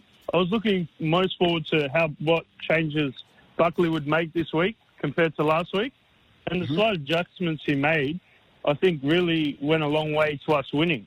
So I think, but I've never been a big Buckley supporter, but the slight changes he made, I was really impressed with. To go Especially more time forward, yeah, side Yeah. bottom into the side helps, doesn't it? Yeah, it does. That extra run through. We looked pretty slow last week, and you get Sidebottom in there, and Adams is able to be to win the hard ball the surface, and then branch out Sidebottom, Pendlebury, stuff like that. So it was really good adjustments he made. Just wanted to. Yeah, all of a sudden, in the space of one week, things looking much more positive at Collingwood. So, yeah, all credit, as you say, Nathan, to Nathan Buckley and his coaching team for those just little subtle things they did with their ball movement, a little few structural things, but nothing drastic. It wasn't as if he said, Jeremy Howe or Darcy Moore, you go and play as a forward because we can't score. He didn't do that. Um, but he did make some slight tweaks which had a big impact. James wants to chat about Levi Casboult. Welcome to you, James. Yeah, Kane, I'm going to lose it here. I am absolutely filthy with Levi Casboult. I was at the game last night. Seven disposals, six clangers, 14.3 disposal efficiency. Playing a ruck forward does not get a single hit out. Not one. Absolute disgrace. If he plays this week, he doesn't deserve to wear the jumper. He needs at least four to six weeks in the reserves. See, I, I get I get your frustration. I'd be more critical of the players who have a lot of natural talent that don't give the effort. So I, I watch Levi and I think, geez, you've made out a, a, a good career out of you know not having a lot of natural gifts, and I do I do respect that. I mean, he's an outstanding contested mark, but apart from that, he's a, he's a trier and he's a battler and he's a doer. Now he, he had a poor night last night, but I'd be more directing my frustration to the high draft picks, the players that do have a lot of natural talent, the, the Paddy Dowers who continues to just stagnate, the Will Setterfields of the world. Spoken a lot about Plowman, high draft pick. Patrick Cripps just didn't have the influence, you know. Those are the players where I'd be directing my frustrations at, not at Levi, who's been, you know, hanging on for a while and he's been a, a good journeyman. But I take your point; it wasn't wasn't a great outing for him last night. Ian's on the line. Um, go to you, Ian. How you going, Kane? Oh, Best show, best show of the week, your show. Thanks, mate. Appreciate it. Um, the only thing more joyous than uh, Richmond wins is the agony of the bumbling boobs of the Blues when they lose. It's just been a fantastic fast morning listening to the agony in the Carlton um, voices and calls. Just throwing the baby out with a bathwater with the completing patience. I'd predicted that uh, they would lose this game because they were too pumped up for the Richmond game and performed really well and, and thought they were fantastic. Coming up an opponent that got their ass kicked last week by the media who were going to be desperate to fight. And you could see this coming a mile away. Oh, they're just oh, be patient, Carlton. You've got a lot of good young players. It's just hilarious. They've been patient for a while, Ian. They've been. Uh, you should have done my footy tips for me because I tipped them again. But I mean, how you're saying be patient? How long can they be patient for? young blokes. They've got a lot of good young blokes. It's just their mistakes are like paying Mitch McGovern and what they're paying him as well, paying how much they're paying a half forward flanker in um, in uh, Martin as well is just insane. They're just they're just too desperate. Just rely on your kids. They've got a lot of really good young kids. Just stay that lane. Well, I don't see how it's complicated. I think they're going to be a good side. I think they don't make the eight this year. They definitely will next year. Okay, been waiting for a while. Ian, before we let you go, who's your team? I'm a uh, Richmond man, so I understand pain. But now the joy is just Yeah, all that pain is just. Uh, Pain is worth it. If, if so, if the Blues fans knew the result was going to be similar to yours uh, in the early, um, sort of 2009-ish area at Richmond, then I'm sure they would be patient. But there's no guarantees of that happening. Uh, we'll get to the 10:30 news headlines. Stick around, Michael, Pete, Liam, Matt, and Tom. As I said, right through until 11 o'clock. We are just taking your calls. The number's one 736 736. On SEN, the Captain's Run with Kane Cornes. It's 22 minutes to 11 o'clock. It's 8 minutes past 10 if you're listening to us in Adelaide. 1300 736 736 is the number. We are discussing the fallout for from last night and Thursday night footy or anything else you want to chat about as well. If you want to change the subject and talk about some of the other games in front of us, including tonight's game, huge one between Geelong and Brisbane, um, joining the conversation with us this morning. Michael's been waiting very, very patiently. Uh, you want to speak about the Blues, mate, and in particular the rest of the year and what they can get out of it? Yeah, g'day, Kane. Um, good morning, mate. Um, Thank you. Before I yeah, before I discuss the game and observations from this week and last week, um, just wanted to give you an opportunity, mate, to see if you're still bullish in your prediction at the start of the year that um, Carlton will finish ahead of Richmond um, at the end of the year and Richmond will finish seventh. Are you still um, pretty keen about that, or are you happy to use this occasion now to admit you're wrong? Um, I'm not. I'm never bullish about pre-season top eight predictions. That's that's one thing I'm never bullish about. Um, I did have Carlton making the eight. I did have Richmond slipping down. It's it's a little bit early, uh, Michael. So no, I'm not. I'm not going to back away from anything I've said in the pre-season in terms of top eight predictions. Um, but if anyone nails them all, let me know. And they're, they're one thing that you should never do. Never, never do top eight predictions because no one, if you get it right, says, "Hey, remember when Kane Cornes tipped six out of the eight to play finals?" All they ever do is take a screenshot of it and remind you when you're wrong. So it, it's a lesson and maybe something I might not do in future. Good on you, Michael. Thanks for your thoughts and thanks for waiting. Peter's on the road. You want to speak about the goal review, Pete? Welcome. Morning, Kane. Um, the goal review, I'm on the belief that every goal is reviewed by the reviewing panel upstairs. Now, Gibbons played a great game, but there was clearly one goal, and it was shown on TV a few times, and I think Gary Lyon even mentioned it on the broadcast, was clearly over the line when he kicked the ball. Now, why wasn't that reviewed and called back and Well, this is a good. This is a good point, Pete. It, uh, so they do have a look at, um, you know, has the ball been touched or has it hit the goal post? Has it gone on the other side of the post? If it's a real howler, they will look at that from upstairs, and by the time the umpires return the ball to the middle of the ground, the idea is that they've overturned a, a really bad decision. But I'm not sure, and I'm happy to be corrected on this. I'm not sure the review has any scope to correct a poor umpiring decision that is a field umpiring or a boundary umpiring decision. So whether they should or not is a topic, another topic in general. But say if you kicked a goal and it was clearly out of bounds. Now last night's with Gibbons, to me it looked out of bounds, and I've seen some screenshots that would suggest that. But was it clearly, unequivocally out of bounds? You'd probably say not, and you didn't have enough evidence to overturn it. But if it was, does the score review upstairs have the ability to overturn a howler of a field umpiring or a boundary umpiring decision? I'm not sure right now. It says that it does, but I'm happy to be proven correct on that one, and it's a good point that you raise. Liam is in Brun- Brunswick. The footy last night, Liam. Your thoughts, mate? Cornsey, mate, I am absolutely fuming. That Michael Gibbons um, goal of the year contender, mate, that ball was out of bounds by a mile. You can put a truck between the ball and the line. I don't know so about you, you, you mate. but- think the whole of the ball and not one part of the ball was touching the white boundary line? You're convinced? Absolutely, absolutely. I'm convinced. Okay, I'm, well, uh, don't get me wrong. Don't get me wrong. I'm an Essendon supporter, but mate, that ball was out of bounds. Out of so bounds. I th- I think I agree with you. But if I was upstairs, um, well, I'm, I'm not even sure. They, as I said, I'm not sure they they can overturn it. But was there enough evidence to overturn it? And are you 100% certain that not one piece of that yellow Sherrin was touching the white line? I wouldn't. Yeah, I wouldn't.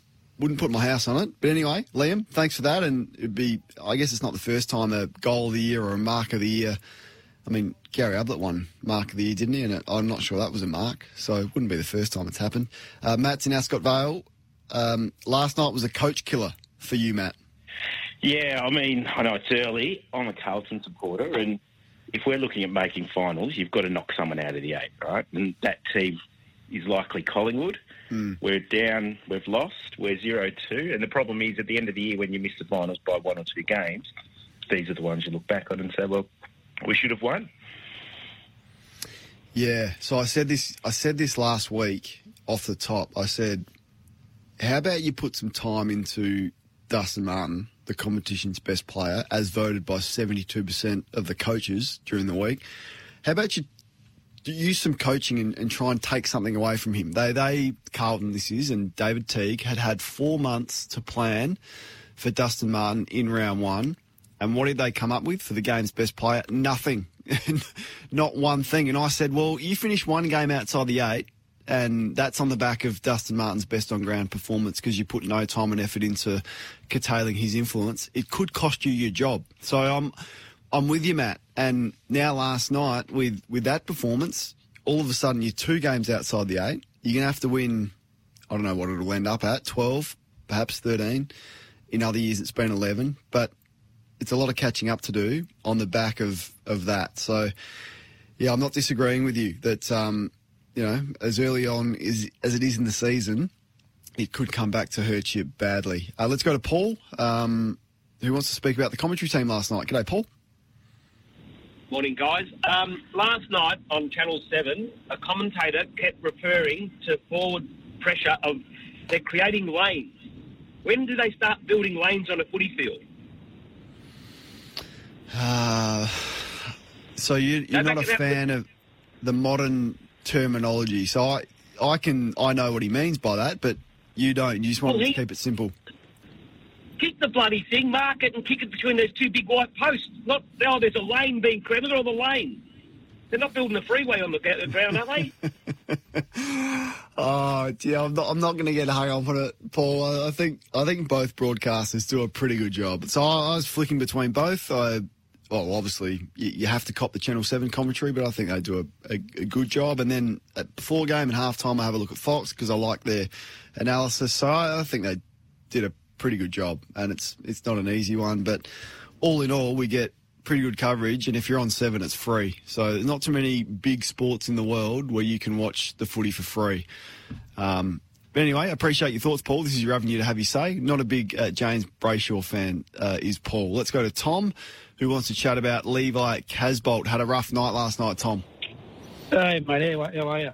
Yeah, look, uh, everyone, look, you hear the Carlton supporters getting stuck into him, but Levi's been like that his whole career. So there's no good giving him a bag of now. Like, he's going to end up probably playing 150 games of AFL football. Agree. So Agree they see something in it that, that you know, the, the normal pleb around the street doesn't, now he's going to play 150 games more than I ever played, that's for sure. You know, so you've got to, like, you know, Levi, it's nothing different. That's what I mean. They're making out of these things that Levi's done this, he's done that. Well, Levi's probably done that for 144 games. He's not going to Yeah, change. and what and what are the what are the other options? So, you know, McDonald, you- you could say, you know, he could have could have played him in front of Levi, but unfortunately, your ideal forward structure has a bloke who keeps injuring his knee playing basketball and falling over in the shower, who could be anything, but you know, it's not not David Teague's fault that that's happening, and it's not Levi Casboult's fault. And the other one is your fault. You've paid four years and over the odds for an inconsistent forward who hasn't prepared himself to the level that AFL footballer should and keeps getting injured, and that's Mitch McGovern. So, what are the other options in the forward line for, for Blues fans? Would be the counter to that, and if you're going to say Oscar McDonald, well, you, you've picked him as the last bloke on the list. So Levi Casboult was always going to start the season ahead in the pecking order of Oscar McDonald. So, Tom, you make a really good point. So, for the Blues fans smashing him and he was poor last night, what are the other options? Because one guy dislocates his kneecap playing basketball when he shouldn't have been doing that. Sean's in Diamond Creek. You want to speak about the footy last night, Sean? Yeah, how you going, Cornsey? Good. Yeah, I um, just want to talk about Carlton. I'm not over disappointed with the last two weeks. Obviously, they're losses. I'm not that, um, but I reckon the problem maybe this first game scheduling. Uh, look, I'm. I reckon we've had a lot of letdowns in round two over the last nine years. You know, like round one, you know, wouldn't mind just getting a win on the board, even if it's the, the back box as um, Sydney or Gold Coast. Like, I just think there's Yeah. too much build up, and the players seem to have a bit of a letdown the round two. Like, you know, like they played well. They played well a lot in these Richmond games. Um, round one, we've probably only been blown away maybe once or twice, but you know, we've been fairly competitive in most of them, and then round two they seem to dish up something substandard. What do you think? What do you reckon? Well, you've hit you've hit on a point. So Carlton fans lose their mind when you su- suggest that Carlton des- don't deserve the season opener. But what about you just get a soft kill? So how about how about Fremantle in the early Sunday game at the MCG for round one and get a win on the board rather than the pressure of opening the season against an absolute powerhouse. Now, just turns out that Richmond have been the best side in the last four years, so that's unfortunate. But what would you rather, Blues fans? Because you all lose it when I suggest that you're not worthy of the season opener on the back of not winning one since what 2013. Well, a nice soft kill, Fremantle, in front of 26,000 fans on the early game on a Sunday to get your season underway is probably a better result. Guy, I think you've hit on something, mate. Blues fans, what do you think? 1300 736 736. Ben wants to speak about Patrick Cripps. Your thoughts, Ben? Kane, how are you, buddy? Good. Good, mate. Good, mate. He's surely is carrying an injury. He hardly attended any I'm sick of this. I'm, cu- I'm cutting you off. I'm cutting you off. And if I had the little volcano stinger, I'd play it. Because every defence for a good. There it is. Every defence for a good player is they're injured. I've heard Patrick Cripps is injured for three years. He's not injured. We've heard the club speak about it. Great pre-season. He looks ripped. He had a strong pre-season games. Matthew Lloyd said he's going to rip the competition apart because he's finally fit and ready to go. When good players are out of form, they're always injured. Patrick Cripps isn't injured. He's out of form. So why don't they just stick him forward? Why are they just? Because he's not a why don't they forward. That, that- that- so that's that's the other issue. He's not a. He's kicked seven goals in his last twenty games of football, and Um, I know David Teague said after the game that he, he thought he looked dangerous down there. Well, uh, I must have been watching a different game. So what's he going to do as a forward? He doesn't have the speed of a Martin, a Dangerfield, a Petracca to get on the lead and get off his opponent. Yes, he's a great size midfielder, but when you put a key defender on him, he's, he doesn't have the size advantage that he does have in the midfield. So, and he's not a great he's not a great shot for goal, and he's he's missed some really easy opportunities in front of goal. So, what's his strength then as a forward? I don't know. It's a it's a really uh, fascinating dilemma for the club because you want big bucks, 26 years of age. This will be his last big long term deal. He'll want Canelio money. He'll want Dylan Shiel money. He'll want um, Dangerfield money, but I'm not paying him in line with that. So we'll wait and see how, how Carlton handle it and whether they're prepared to let him go if he does want ridiculous money. We'll find out pretty shortly. Uh, Reegs is in Fremantle. G'day, Reegs. Uh, G'day, Kane. Um, yeah, firstly, stoked with the Pies win last night. About time they scored some goals, and uh, why can't they play like that more often?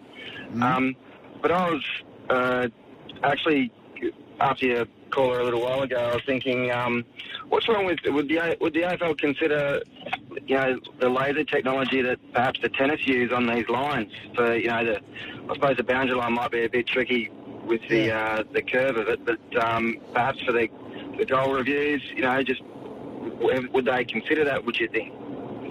Oh, I'm, I'm sure they've looked at it. It would probably come down to money. But and where's Snicko gone on the goalpost? There was one that Taylor Adams goal last night. Didn't we used to have Snicko on the goalpost or Ultra Edge or whatever it's called? I didn't didn't notice that. So maybe that's been lost in all of the cost cuts at the AFL. So it's probably a money thing, mate. But uh, there's got to be a better technology out there. I agree with you. We'll get to Ashley, Brock, and Stan after this.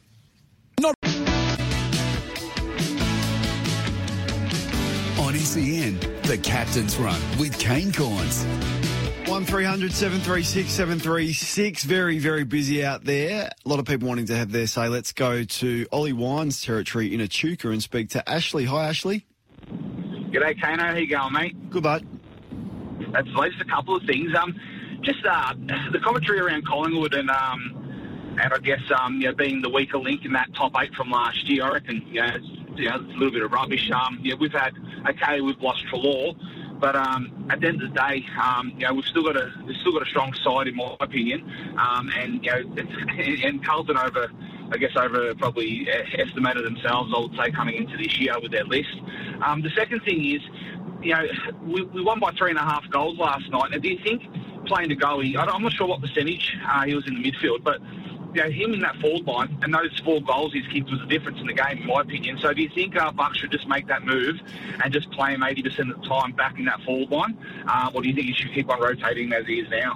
Well, I think that mix is about right. So maybe 70 30 or whatever it is, 75 25 is, is about right. He's a forward to me, but if it's not going well for him forward, I've got no issue with him putting him in the centre square for a couple of centre bounces and getting him involved in the game that way because he's pretty damaging in that area. But I just think he gets too gassed playing as a, genuine midfielder and he, he's not as impactful defensively and then offensively as well. So he looks like a forward to me. He looks like a 50 goal forward. His um, set shot kicking accuracy looks much sounder as well. I reckon he's done some work on that technique in front of goals because that has let him down in the past. Brock is on the road.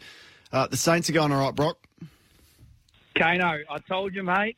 You did. I told you, You we got did. the best list, and you, you didn't listen to me. I- and then I we didn't. Thumped Carlton in the preseason, and then you laughed at me again. And mate, we've gone to GWS in the wet, backs against the wall, away. We've got what five of our starting midfield out. You got Crouch, you've got uh, Jones, you've got Hannebery, you've got your two best ruckmen, Yep. you've got your Yep. captain, and we've gone and beat a quality side on the road, backs against the wall. I'm telling you now, mate, we're a bloody shoe in for the flag. And if you don't believe me, put your grand final ticket on the line because I'll take it off you.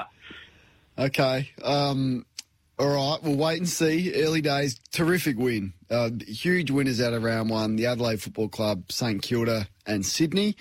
Big, big wins. And yep, they're they're onto something down there at St Kilda, Brock. And I look forward to seeing it when they get all their players back. We'll get to Stan, Gary, and Dave. We've still got a big last hour coming up. NBA trade deadline is going nuts on social media. We're going to go to our man from the Lakers, Trevor Lane. We'll do that next. On SEN, the Captain's Run with Kane Cornes. Uh, welcome in. Uh, busy first two hours is an understatement. Kane Cornes with you through until 12 o'clock. Dwayne's World after uh, 12 o'clock. And of course, don't miss AFL Nation's coverage of Geelong taking on Brisbane for Friday night footy. Still to come, Giants CEO Dave Matthews, Port Adelaide's uh, star player now across halfback Dan Houston, over and under, and Chad's brothers quiz with a great prize to give away. But it's time now to head to our man from Lakers Nation, Trevor Lane. The NBA trade deadline has come and gone with some big, big deals. It's been crazy over there as we welcome in Trevor to get the latest. Trevor, thanks for your time. Hey, uh, thank you for having me. No problem. It's the best time to be on social media this NBA trade day. It's it's gone nuts. Um, what have you made of it so far? Oh my goodness! I mean, we we thought a few weeks out that this was going to be a fairly quiet trade deadline, that there wasn't going to be a whole lot going on, and boy, were we wrong. They uh, the number of players that got moved today, the number of big, shocking deals was uh, it was great. It was great to see. Everybody was uh, was very very excited. Social media blowing up. Of course, my Lakers didn't get didn't get anything done today, but a lot of other teams did. So. Uh, great for the NBA. Always fun when we can have a trade deadline day like this, where everybody's on the edge of their seats waiting for the next big deal to happen. So it, it was a fun day, despite the Lakers not getting something done. Yeah, in our sport, we struggle to get our heads around the fact that in the lead up to the finals, you could play for one team for half a year and then another team for another. But I know in yours that is that is common, and teams can identify some needs that they need leading into the playoffs. Uh, some things that went down were on the back of players not moving. So Kyle Lowry didn't move, and Tyler Herro didn't move. Two players that we thought may be on a different team. Yeah, exactly. That was the you know the big sticking point was that uh, the the Toronto Raptors were looking at moving Kyle Lowry, whose contract expires after this year, and he's widely believed to be going somewhere else. And the Raptors were going to try to get some value for him. Uh, they were talking to the Lakers, they were talking to the Philadelphia 76ers and the Miami Heat, and they wanted Tyler Herro in a deal from the Heat, and Miami was not willing to do that. They wanted Talen Horton-Tucker in a deal from the Lakers, and the Lakers were not willing to do that. So rather than take an offer that they didn't feel like was was up to par from their perspective, they decided to uh, to just hang on to Kyle Lowry, and now they will try to maybe do a sign and trade in the off season to see if they can get something out of him. But I do think that Kyle Lowry's days in in uh, Toronto are numbered. He'll probably he'll just play out the rest of the season and then probably have a new home for next year. And at the Heat, Tyler Herro sort of burst onto the scene in the playoffs last year in the bubble. Some of his performances were extraordinary. He seems to have all the tools. He can seriously shoot. He's quick. He's athletic, and he's tall enough. Um, but and and clearly that's why the Heat didn't want to get rid of him.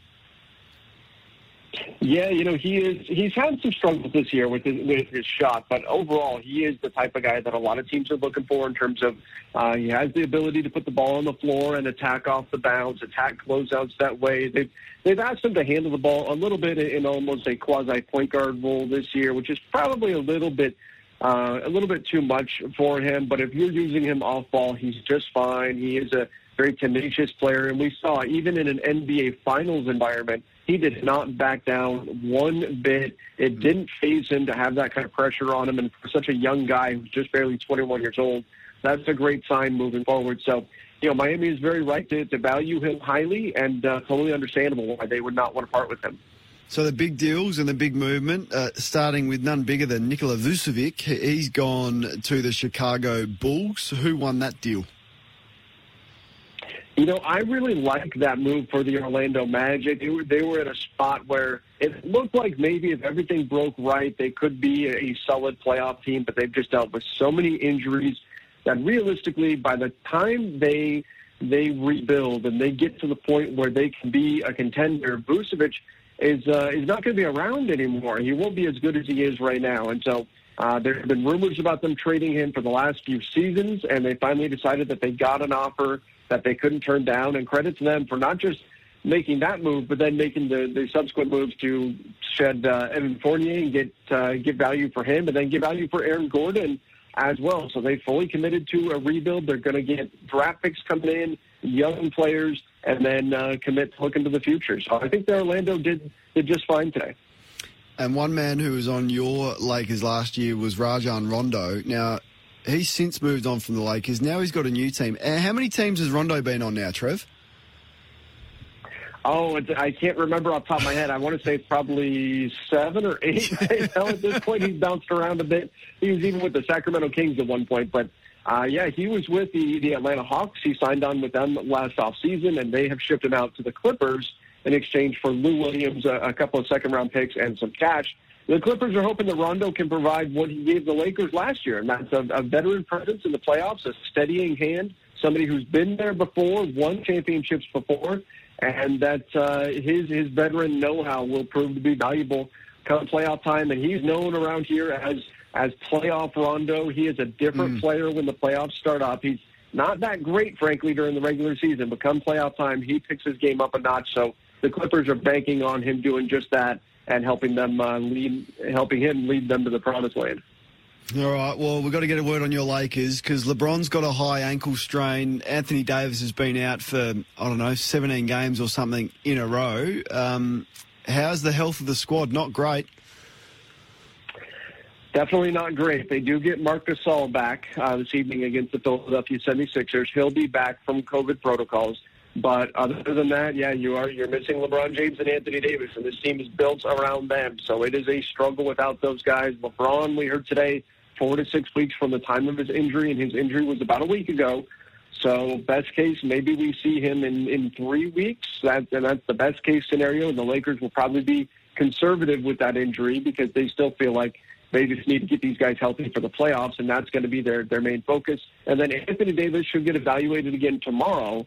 And if he is given the green light, if he's told he's 100%, uh, he's going to return to practice, and they're going to have him practice for probably a week or so, maybe a little bit longer, get his legs under him, make sure he's truly back up to speed before they put him back out there into game action. So even Anthony Davis uh, could be another week, maybe two, before we see him back out on the floor. Mm, hopefully they get back in time for the playoffs. Hey, mate, look forward to chatting you in the lead up to the playoffs where your Lakers will be in action again. Appreciate your time to take us through the trade deadline today. Hey, no problem. Thank you for having me. 90 minutes past 11 o'clock. Kane Cornes with you through until 12. Dwayne's World up with you after 12 o'clock, taking plenty of your calls on 1300 736 736. Good friend of the show and someone we like chatting to is the CEO of the Giants. He's been good enough to give us his time this morning with a busy schedule. Dave Matthews is his name. Dave, thanks for your time again, mate. Pleasure, Kane. Plenty of challenges facing both the Sydney sides, and um, Sydney chairman Andrew Pridham has been outspoken today in the paper. John Longmire has been outspoken as well. So I thought we'd get you on to see if you share similar views. So we'll start with the chairman Andrew Pridham from the Swans. He's called out the AFL to help out with the cost of living for your footy department staff, coaches, because it's so expensive to live in that part of the world, as you know. Do you share the similar view, and, and should the AFL be doing more? I think they certainly need to consider it, Kane, and I know it's an issue that you know, we've certainly raised a couple of times. And I guess as an industry, we're all settle, settling into the sort of new parameters of reset the cost base as, as we needed to do, really. And the, the AFL you know, has managed COVID um, brilliantly in a, in a lot of ways. And then when you, you make adjustments to things like the soft cap, I think it's now that the effects are being uh, gauged properly through the experience of it all. And you know, there's a lot of fixed costs in the soft cap um, Mm. that when you reduce it, a lot of the fixed costs, you know, flights, accommodation, ankle tape, things that don't change, and really the only variable costs uh, are staff and staff wages. And you know, I think there's a lot of staff who were moved moved out of the industry um, either by their choice because wages were coming down or because there was not the affordability there to retain all the roles. So yeah, when you, when you in- decrease the soft cap by thirty percent, and then and then the flow-on effect is into into salaries, that you know th- there's not a commensurate reduction in, in things like mortgages or housing prices or rental. So yeah, there is an issue there that I think um, just needs to be carefully and calmly considered. But I know it's something that the AFL will look at. Well, just, just the median house price. This is, for example, say in Adelaide, uh, I don't know, say five hundred fifty thousand. In Sydney, it's you know it's upwards of nearly nine hundred thousand. So it's almost double to get a house. Now, I'm not sure where most of your coaches live and, that type of thing, but they're not on big money as opposed to you know senior coaches or some of the players. How tough are they doing it? And you've lost the likes of uh, Lenny Hayes and some coaches that are highly regarded. Is that one of the reasons why the turnover has been significant? Yeah, look, I think it is a a factor in the turnover. I think the other thing is that yeah, you could liken it to the to the mining industry. A lot of the a lot of the experts and a lot of the you know I guess the in, employment base of mining companies comes from other parts of Australia where it needs to be brought in, and that's a little bit like the the, the coaching um, pathway in the AFL at the moment. It tends to be that the Swans and the Giants, and probably for that matter the Queensland clubs as well, have to um, attract or recruit talent from the southern states. And you know, on a, on a basic comparison, you know, it's, the Swans and the Giants in particular are up against it. If if someone from Adelaide or Melbourne is is considering a role at, at the Adelaide Crows versus the, the Giants, it's just it's a really big differential. I think it's something like forty percent between Melbourne and Sydney.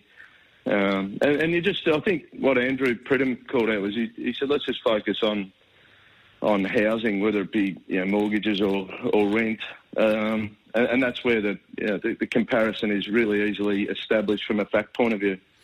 And John Longmire's backed that up as well. Article in the Herald Sun today. He's he's saying that Peter V'landys is investing heavily in into rugby league up there in your part of the world, whereas the AFL are cutting back, desperately trying to pay off the loan that is a result of COVID. Uh, John's saying, well, let, let's just delay that a little bit and start investing back into the game so it can grow. Do you, do you share his view on that as well? Oh, I think the investment that the AFL's put into grassroots and community um, over so ten or fifteen years or longer is really bearing fruit. I mean, the grow, the game's growing uh, rapidly. There really has been incredible growth, and I think you know, particularly starting a second club, that's that's stimulated the growth as well. I, I'd probably put it in more positive terms in the sense that. Um, you know, you're seeing a return on investment from starting the Giants. You're seeing a return on investment from investing in programs like Auskick and getting female pathways uh, established and, and flourishing. And I think, you know, like any organisation where you can see a strong return or you see growth potential, you keep investing. So that's the way I'd look at it. Um, there was always going to be some some coaches under the pump this year. I've spoken a lot about Nathan Buckley and David Teague this morning. A lot of talk back on him. Uh, Leon Cameron is one of those because that's the industry that we're in, and I guess that doesn't alleviate with the round one loss under a uh, under strength St Kilda side. How's Leon holding up, and uh, you still confident in, in the direction of his coaching and the club in general? Yeah, look, I think the club in general and the footy program uh, specifically, we've got great confidence in, and, and Leon's just a part of that. I know it's it's easy to focus in on just one person, the being the head coach, but you know it's an entire program. It's his it's his coaching team. It's the list we've put together, and you know the leadership group within that list. So you know everyone has a responsibility for performance, not just one person. And yeah, we were disappointed on Sunday, and you know, I think round one tends to throw up some unusual results. We've got a lot of respect for St Kilda. They're obviously a, a side that beat us last year and played finals, so that was never going to be an easy game, even though I guess both sides had a, a few players out. But yeah, we have, uh, Kane, we're really optimistic about what going to achieve this year, and you know, we're just one round into a, a long campaign, and Leon's Leon's really well. He's fresh. He's um, really energised for the, the challenge ahead. Giant CEO Dave Matthews joining us on the Captain's Run this morning. Uh, Dave, did you get a look at the documentary Making Their Mark, which your club featured heavily in? Um, what did you make of it? And, and second part is, would you do it again? Uh, so the, the second question first, yeah, we would do it again. I think it's an incredible promotion for the competition and, and our game generally. Um, you know, I think we got we do have the best game in the world, and if you can get an opportunity to provide you know the fans and potential fans within a sanctum uh, experiences like that documentary series has provided, and that's great. I, uh, would have been great if they'd actually done it in one of the years we played finals and and uh, uh, maybe not not the sort of storyline we wanted to deliver um, last year, but. Yeah, it is what it is. We've moved moved on from that narrative, but I think generally it's just a great promotion for the game. Did you speak to Stephen Coniglio about because he was one of the biggest ta takeouts of it? Have, have you spoken to him since the wash up and since the release of it, and and how uh, what sort of um, I guess attitude did he have from it? Well, he did. He, he's the sort of person who doesn't shy away from anything. So you know, we knew we knew what was being captured. We knew what what the story was going to be presented as, and you know, he, he and I actually sat down together and, and watched some clips uh, late last year, just in terms of how, how it had, you know was going to get, I guess, characterised. But you know, by the time the series has come out, and I think he's spoken really well about it in recent weeks. Um, you know, the, our review of 2020 and what was valid and what wasn't valid, that's all been sort of locked away and a ribbon tied around it. So, you know, 2020 for us is just part of the club's history now, and, and we moved on. And you know, I think that that's certainly the approach that uh, Stephen's taken. Hey, Dave, there's a survey out today, afl.com.au. The coaches were, were all surveyed on some of the biggest issues facing the game. 86% of coaches say players should be allowed to be traded if they're contracted against their will, provided there's another club that wants them. Now, you've lost more players than most for, for different reasons. We know that. Would you be supportive of that to pull back some of the power that the players seem to have at trade time? Yeah, not necessarily, I guess, from that that angle. I, I think some of the adjustments we'd like to see is um, more along the lines of what can support player retention. Mm. Um, and and in, in, that regard, I think it's important to keep considering you know, three-year contracts for first-round draft picks. I think that would help uh, take a lot of the angst about development and retention out of it. Um, and I think it also would probably offset a bit of the inflationary uh, pressure that happens um, on contracts for you know, third year players and on. So after those two years, I think it it does get a bit inflationary. So that that's something that we we do. I, I think at the moment.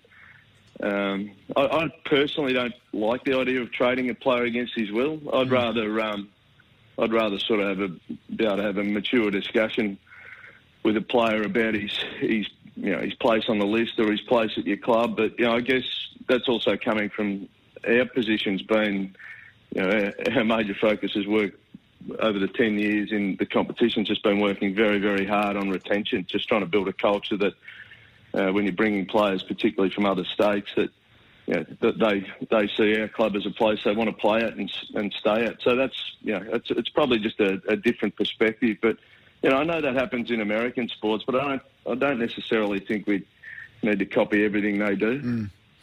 Yeah, it's a it's an interesting view and one that will continue to be in front of us as the trade period gets more busy and, and more pre- prevalent. Hey, before we let you go, can, can we get an update on Lachie Whitfield? Certainly an unusual injury. What's the latest with Lachie? Yeah, I was actually with him yesterday. We had an event that Gil McLachlan came up to, and, and Lachie attended as well with Gladys uh, Gladys Berejiklian, the Premier, who um, you know, basically launched the season for the two clubs. And uh, you know, I was chatting to Lachie. He's, he's he's feeling good, um, and it, and it's you know, one of those situations where the most important thing for us is the welfare of the person. Um, and the, you know, when he returns to play, he's been secondary. He's, he, he's had a really unusual period and an unusual injury, and you know, we're monitoring it closely. But you know, we expect him back probably, I think, round five or six at this point. But um, it's certainly something that we've got to um, keep a careful eye on. He's a he's such a valuable player and, and person around the club, and you know there's been a great deal of care put into him. But we are looking forward to seeing him back out there. Mm. Hey Dave, uh, appreciate your time as always, mate, and good luck against Fremantle on Sunday. Thanks, Kane. Cheers. Dave Matthews, CEO of the Giants, taking us through some of the, the challenges and his thoughts on the comments from Sydney chairman Andrew Pridham and Swans coach John Longmire. Just just some news coming through from a health perspective. There there has been one uh, positive case of COVID in the community in Brisbane. Um, the Queensland state government will hold a press conference at 10:30 their time. That must have happened by now. The time zones aren't at the front of my mind, but it's understood the case is in Brisbane and they do not know where it is from. So ramifications to that on borders and the AFL season um, appears you know that'll be in front of the AFL again. Time now for the 11:30 latest with the news right now. Is the news headlines and just repeating Queensland has recorded one new locally acquired case of COVID. The uh, Premier um, Annastacia Palaszczuk is about to talk right now. So um, there's a game When are they playing in Queensland? The Suns play North Melbourne there on Saturday night. So the ramifications to that and border closes, I guess we'll find out more as the morning goes on and we'll keep you up to speed with all of that. Um, but it's time now to do Chad's Brothers quiz. So 1300 736 736 is the number. Before we get to your calls on that, we'll quickly take in Stan, who wants to speak about Carlton, who's been waiting patiently, it says on my screen. Uh, go to you, Stan. G'day, Cornsey. How are you, mate? Good, mate. I'm a passionate Carlton supporter, like a lot that have called up this morning, and a member, and all that jazz. But look, I think the point's been missed a bit about the significance of last night's game. Although it's only round two, to be playing against Collingwood, our greatest rival, and to dish up what we dished up is just not acceptable, especially in a year where all pre-season the, mem- uh, the members have been advised we expect to play finals this year. They haven't said that to us in past years for a number of years, but this year they had expectations and they created expectations amongst all of us. What they served up last night was just not good enough. And for me, as a member and a supporter, the problems might be deeper. People talk about the board and assistant coaches, but for me, there are four people on, involved with the direct playing list that should be accountable, and their leaders: David Teague, the two coach, uh, the two captains, Docherty and Cripps, and our ex-captain Marc Murphy. Now, they've, they've got to be accountable. Those two captains didn't lead by example. Murphy, I think it's obvious to most football lovers, he's past his best, and he's been a great a great player at the club, no doubt. But his time's up. He's going to be hmm. nursed to 300 games. We could talk about this at the end of the season, and you'll I'll call you back, and you'll say you were right. They will nurse him through, regardless of what he does on the field. He's lost two yards. He can't chase. He can't stick a tackle. He's taking up a place in that side, depriving a younger player of a spot. Eddie Betts would be more valued. Well, I think he'll probably come in this week, Eddie Betts. Thank you to you, Stan. If you're heading uh, to the Melbourne St Kilda game at Marvel Stadium, download the SEN app and hit SEN Stadium. It's play by play, no delay at Marvel Stadium. World first technology, an absolute game changer. That's SEN Stadium on the SEN app. On the other side of this, Chad's Brothers quiz, 1300 736 736. Round two is Spud's game. Time to talk Help Fund Vital Mental Health Community Programs by donating at movember.com forward slash Spud. Saints and Melbourne tomorrow night, McDonald's will donate $200 for every spoil. That's the McDonald's Golden Fist to supporting mental health programs out of the Danny Frawley Centre and Movember's Youth Mental Health Program. Details and donations can be made at www.saints.com.au slash spud. Terrific initiative. Time now for the quiz. Now it's time for Chad's Brothers Quiz. 100 AFL collector cards from select footy stars for serious collectors, big and small, up for grabs. The theme is round one so far, I think it was. Um, round one flashbacks. Sorry, Ben. Uh, Sean's in Diamond Creek. He's going to have first crack. G'day, Sean. Yeah, Kane. Who How are ya? kicked the first score of the AFL season 2021? Um, was it Casboult? No, but it had to be a Carlton or a Richmond player, and usually forwards kick the first score. So there's a hint for you. Cam's in Mount Waverley. G'day, Cam. Kano! Hello, legend. It was King Jack. It was King Jack. Well played to you. Question number two: Who was the highest scoring team in round one? Uh, we'll have to go with the Swannies. Yes, who would have thought that? Who would have thought Sydney would be the highest and Collingwood would be the lowest? Question number three: As you fly through, I'm on a bit of a had the- roll here. you are on a roll. Who had the biggest winning margin in round one? Oh, Port Adelaide. Yes. For a bonus point, how big was that margin? About 10 goals. Mm, pretty good. 52 points. Question number four. Who kicked the sealer for St Kilda to end the game against the Giants? Richmond Premiership player, Dan Butler. Was it holding the ball or was it not? No way. No, it wasn't. He- I think Yeah. the AFL even came out and said that that was a mistake. Unfortunately, all right for the win, my man Cam in Mount Waverley. Which Collingwood player was criticised for getting too chummy with Adam Treloar pre-game? I need both of his names. Oh, Not it just was his one of last the young name. fellas. Was it um, Callum Brown? Ah. Oh, hang on. It wasn't Callum Brown. It wasn't. India. So, unf- unfortunately for um, Cam, Johnny just went off a bit prematurely there. It wasn't Callum Brown. Shannon is in Knox. Been very lucky to be the caller at this time. Shannon, welcome to the quiz. G'day, Kato. Thanks for having me, mate. Um, the answer is Tyler Brown. It was Tyler Brown.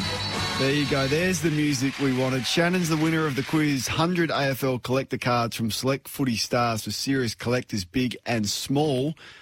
Round one flashbacks done. And one that was one of the easier quizzes that we've ever done. I'll put you back to Benny. He'll sort you out. Um, so why don't we do this? Been waiting all morning to do this. Let's get to over and under, if you don't mind, Johnny. It's time to play overs and unders with Kane Cornes for Tempur, a mattress like no other. So this is the bit where we get our man, um, the guru, back in the studio to read out a statement, and we decide whether that statement it'll be over or it'll be under. There's five of them. Let's start with number one. Hit it again, Johnny. Hit it again. Come on. We're having a bit of trouble. I can just read it. Does it smartly because he's able to oh. tap it to Fantasia, who taps it to himself. The afterburners are on, sprints to the goal square, and slams away his fourth. Very clever play by Orazio. Kane Orazio Fantasia plays his first game against his former side tomorrow. 0.5 Essendon players will shake hands with him before the game. Over or under? This is tricky. Surely there's not one Essendon player that shakes Orazio's hand before the game after we, what we saw with Treloar the week before. But I reckon some clown's going to do it. I reckon there will be at least one Essendon player that shakes his hands. It'll make me sick. I want to throw up and do a Terry Wallace, but I'm going to go over. I think one Essendon player will shake his hand, unfortunately. What's number two? Hewett grabs it this time, hurls it out to Buddy. Intersection of the 50 and the boundary. Oh. He couldn't, could he? It's Buddy Franklin. He can and does. Lance Buddy Franklin plays his first game since round 23 2019 tomorrow against Adelaide. Buddy will kick two goals. Over or under? Great to see Buddy back. Game number 301 hasn't played for over a year, as Johnny said. Round 23, 2019. He's ready to go. He's fit. And I think he kicks over two goals. I, I think often star players, um, first game back, perform really well. The test will come for Buddy is how he pulls up and how he goes for the rest of the season. But tomorrow, pencil him in for three, surely. Young Adelaide defence, Jordon Butts will be his opponent. Small ground at the SCG suits him. Buddy kicks three tomorrow. I'm going to go over. Let's stay with Buddy for number three.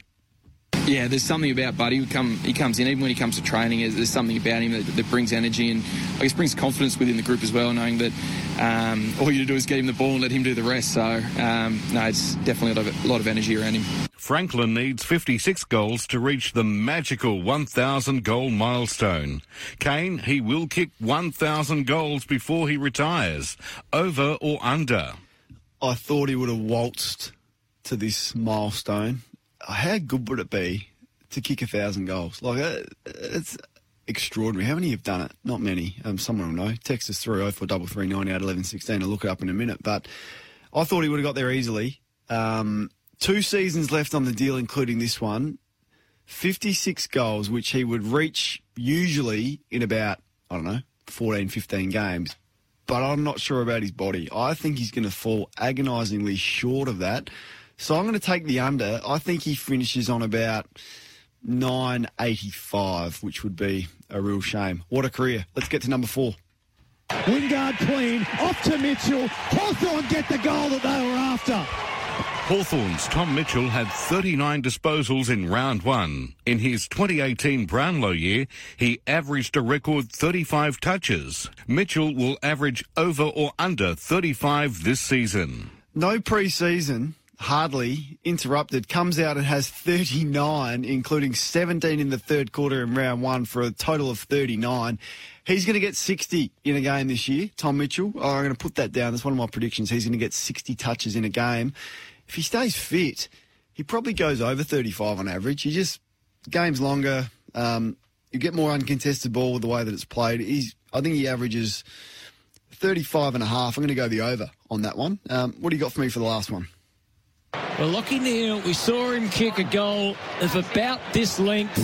He's given it everything to ignite the Gabba. Yes! Brisbane Brownlow medalist Lachie Neale didn't lay a tackle in round one against Sydney. Neale will respond and lay six tackles tonight against Geelong. Over or under, Kane?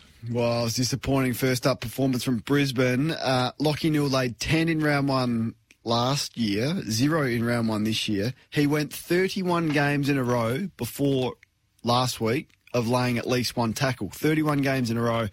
He responds tonight with over six. I think he's going to, uh, eight or nine tackles for Lachie Neale tonight, and he's going to make a statement, as good players do. And he is a very, very good player.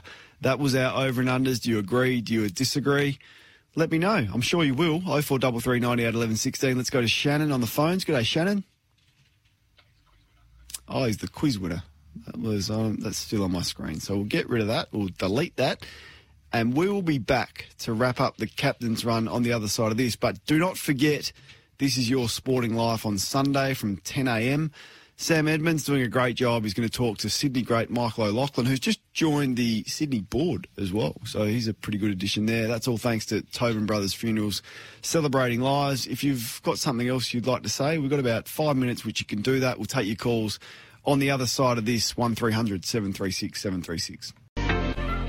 It's been a big, big show. Thank you for tuning in. If you've missed any of it, Giant CEO Dave Matthews, uh, young gun from the Collingwood Football Club, speaking about the performance last night. John Noble join us. We had our over and under, and the first hour involved plenty of passionate Carlton fans having their say. You can download the podcast. It's up, available on our social media channels, or certainly will be very, very shortly. Just search the Captain's Run.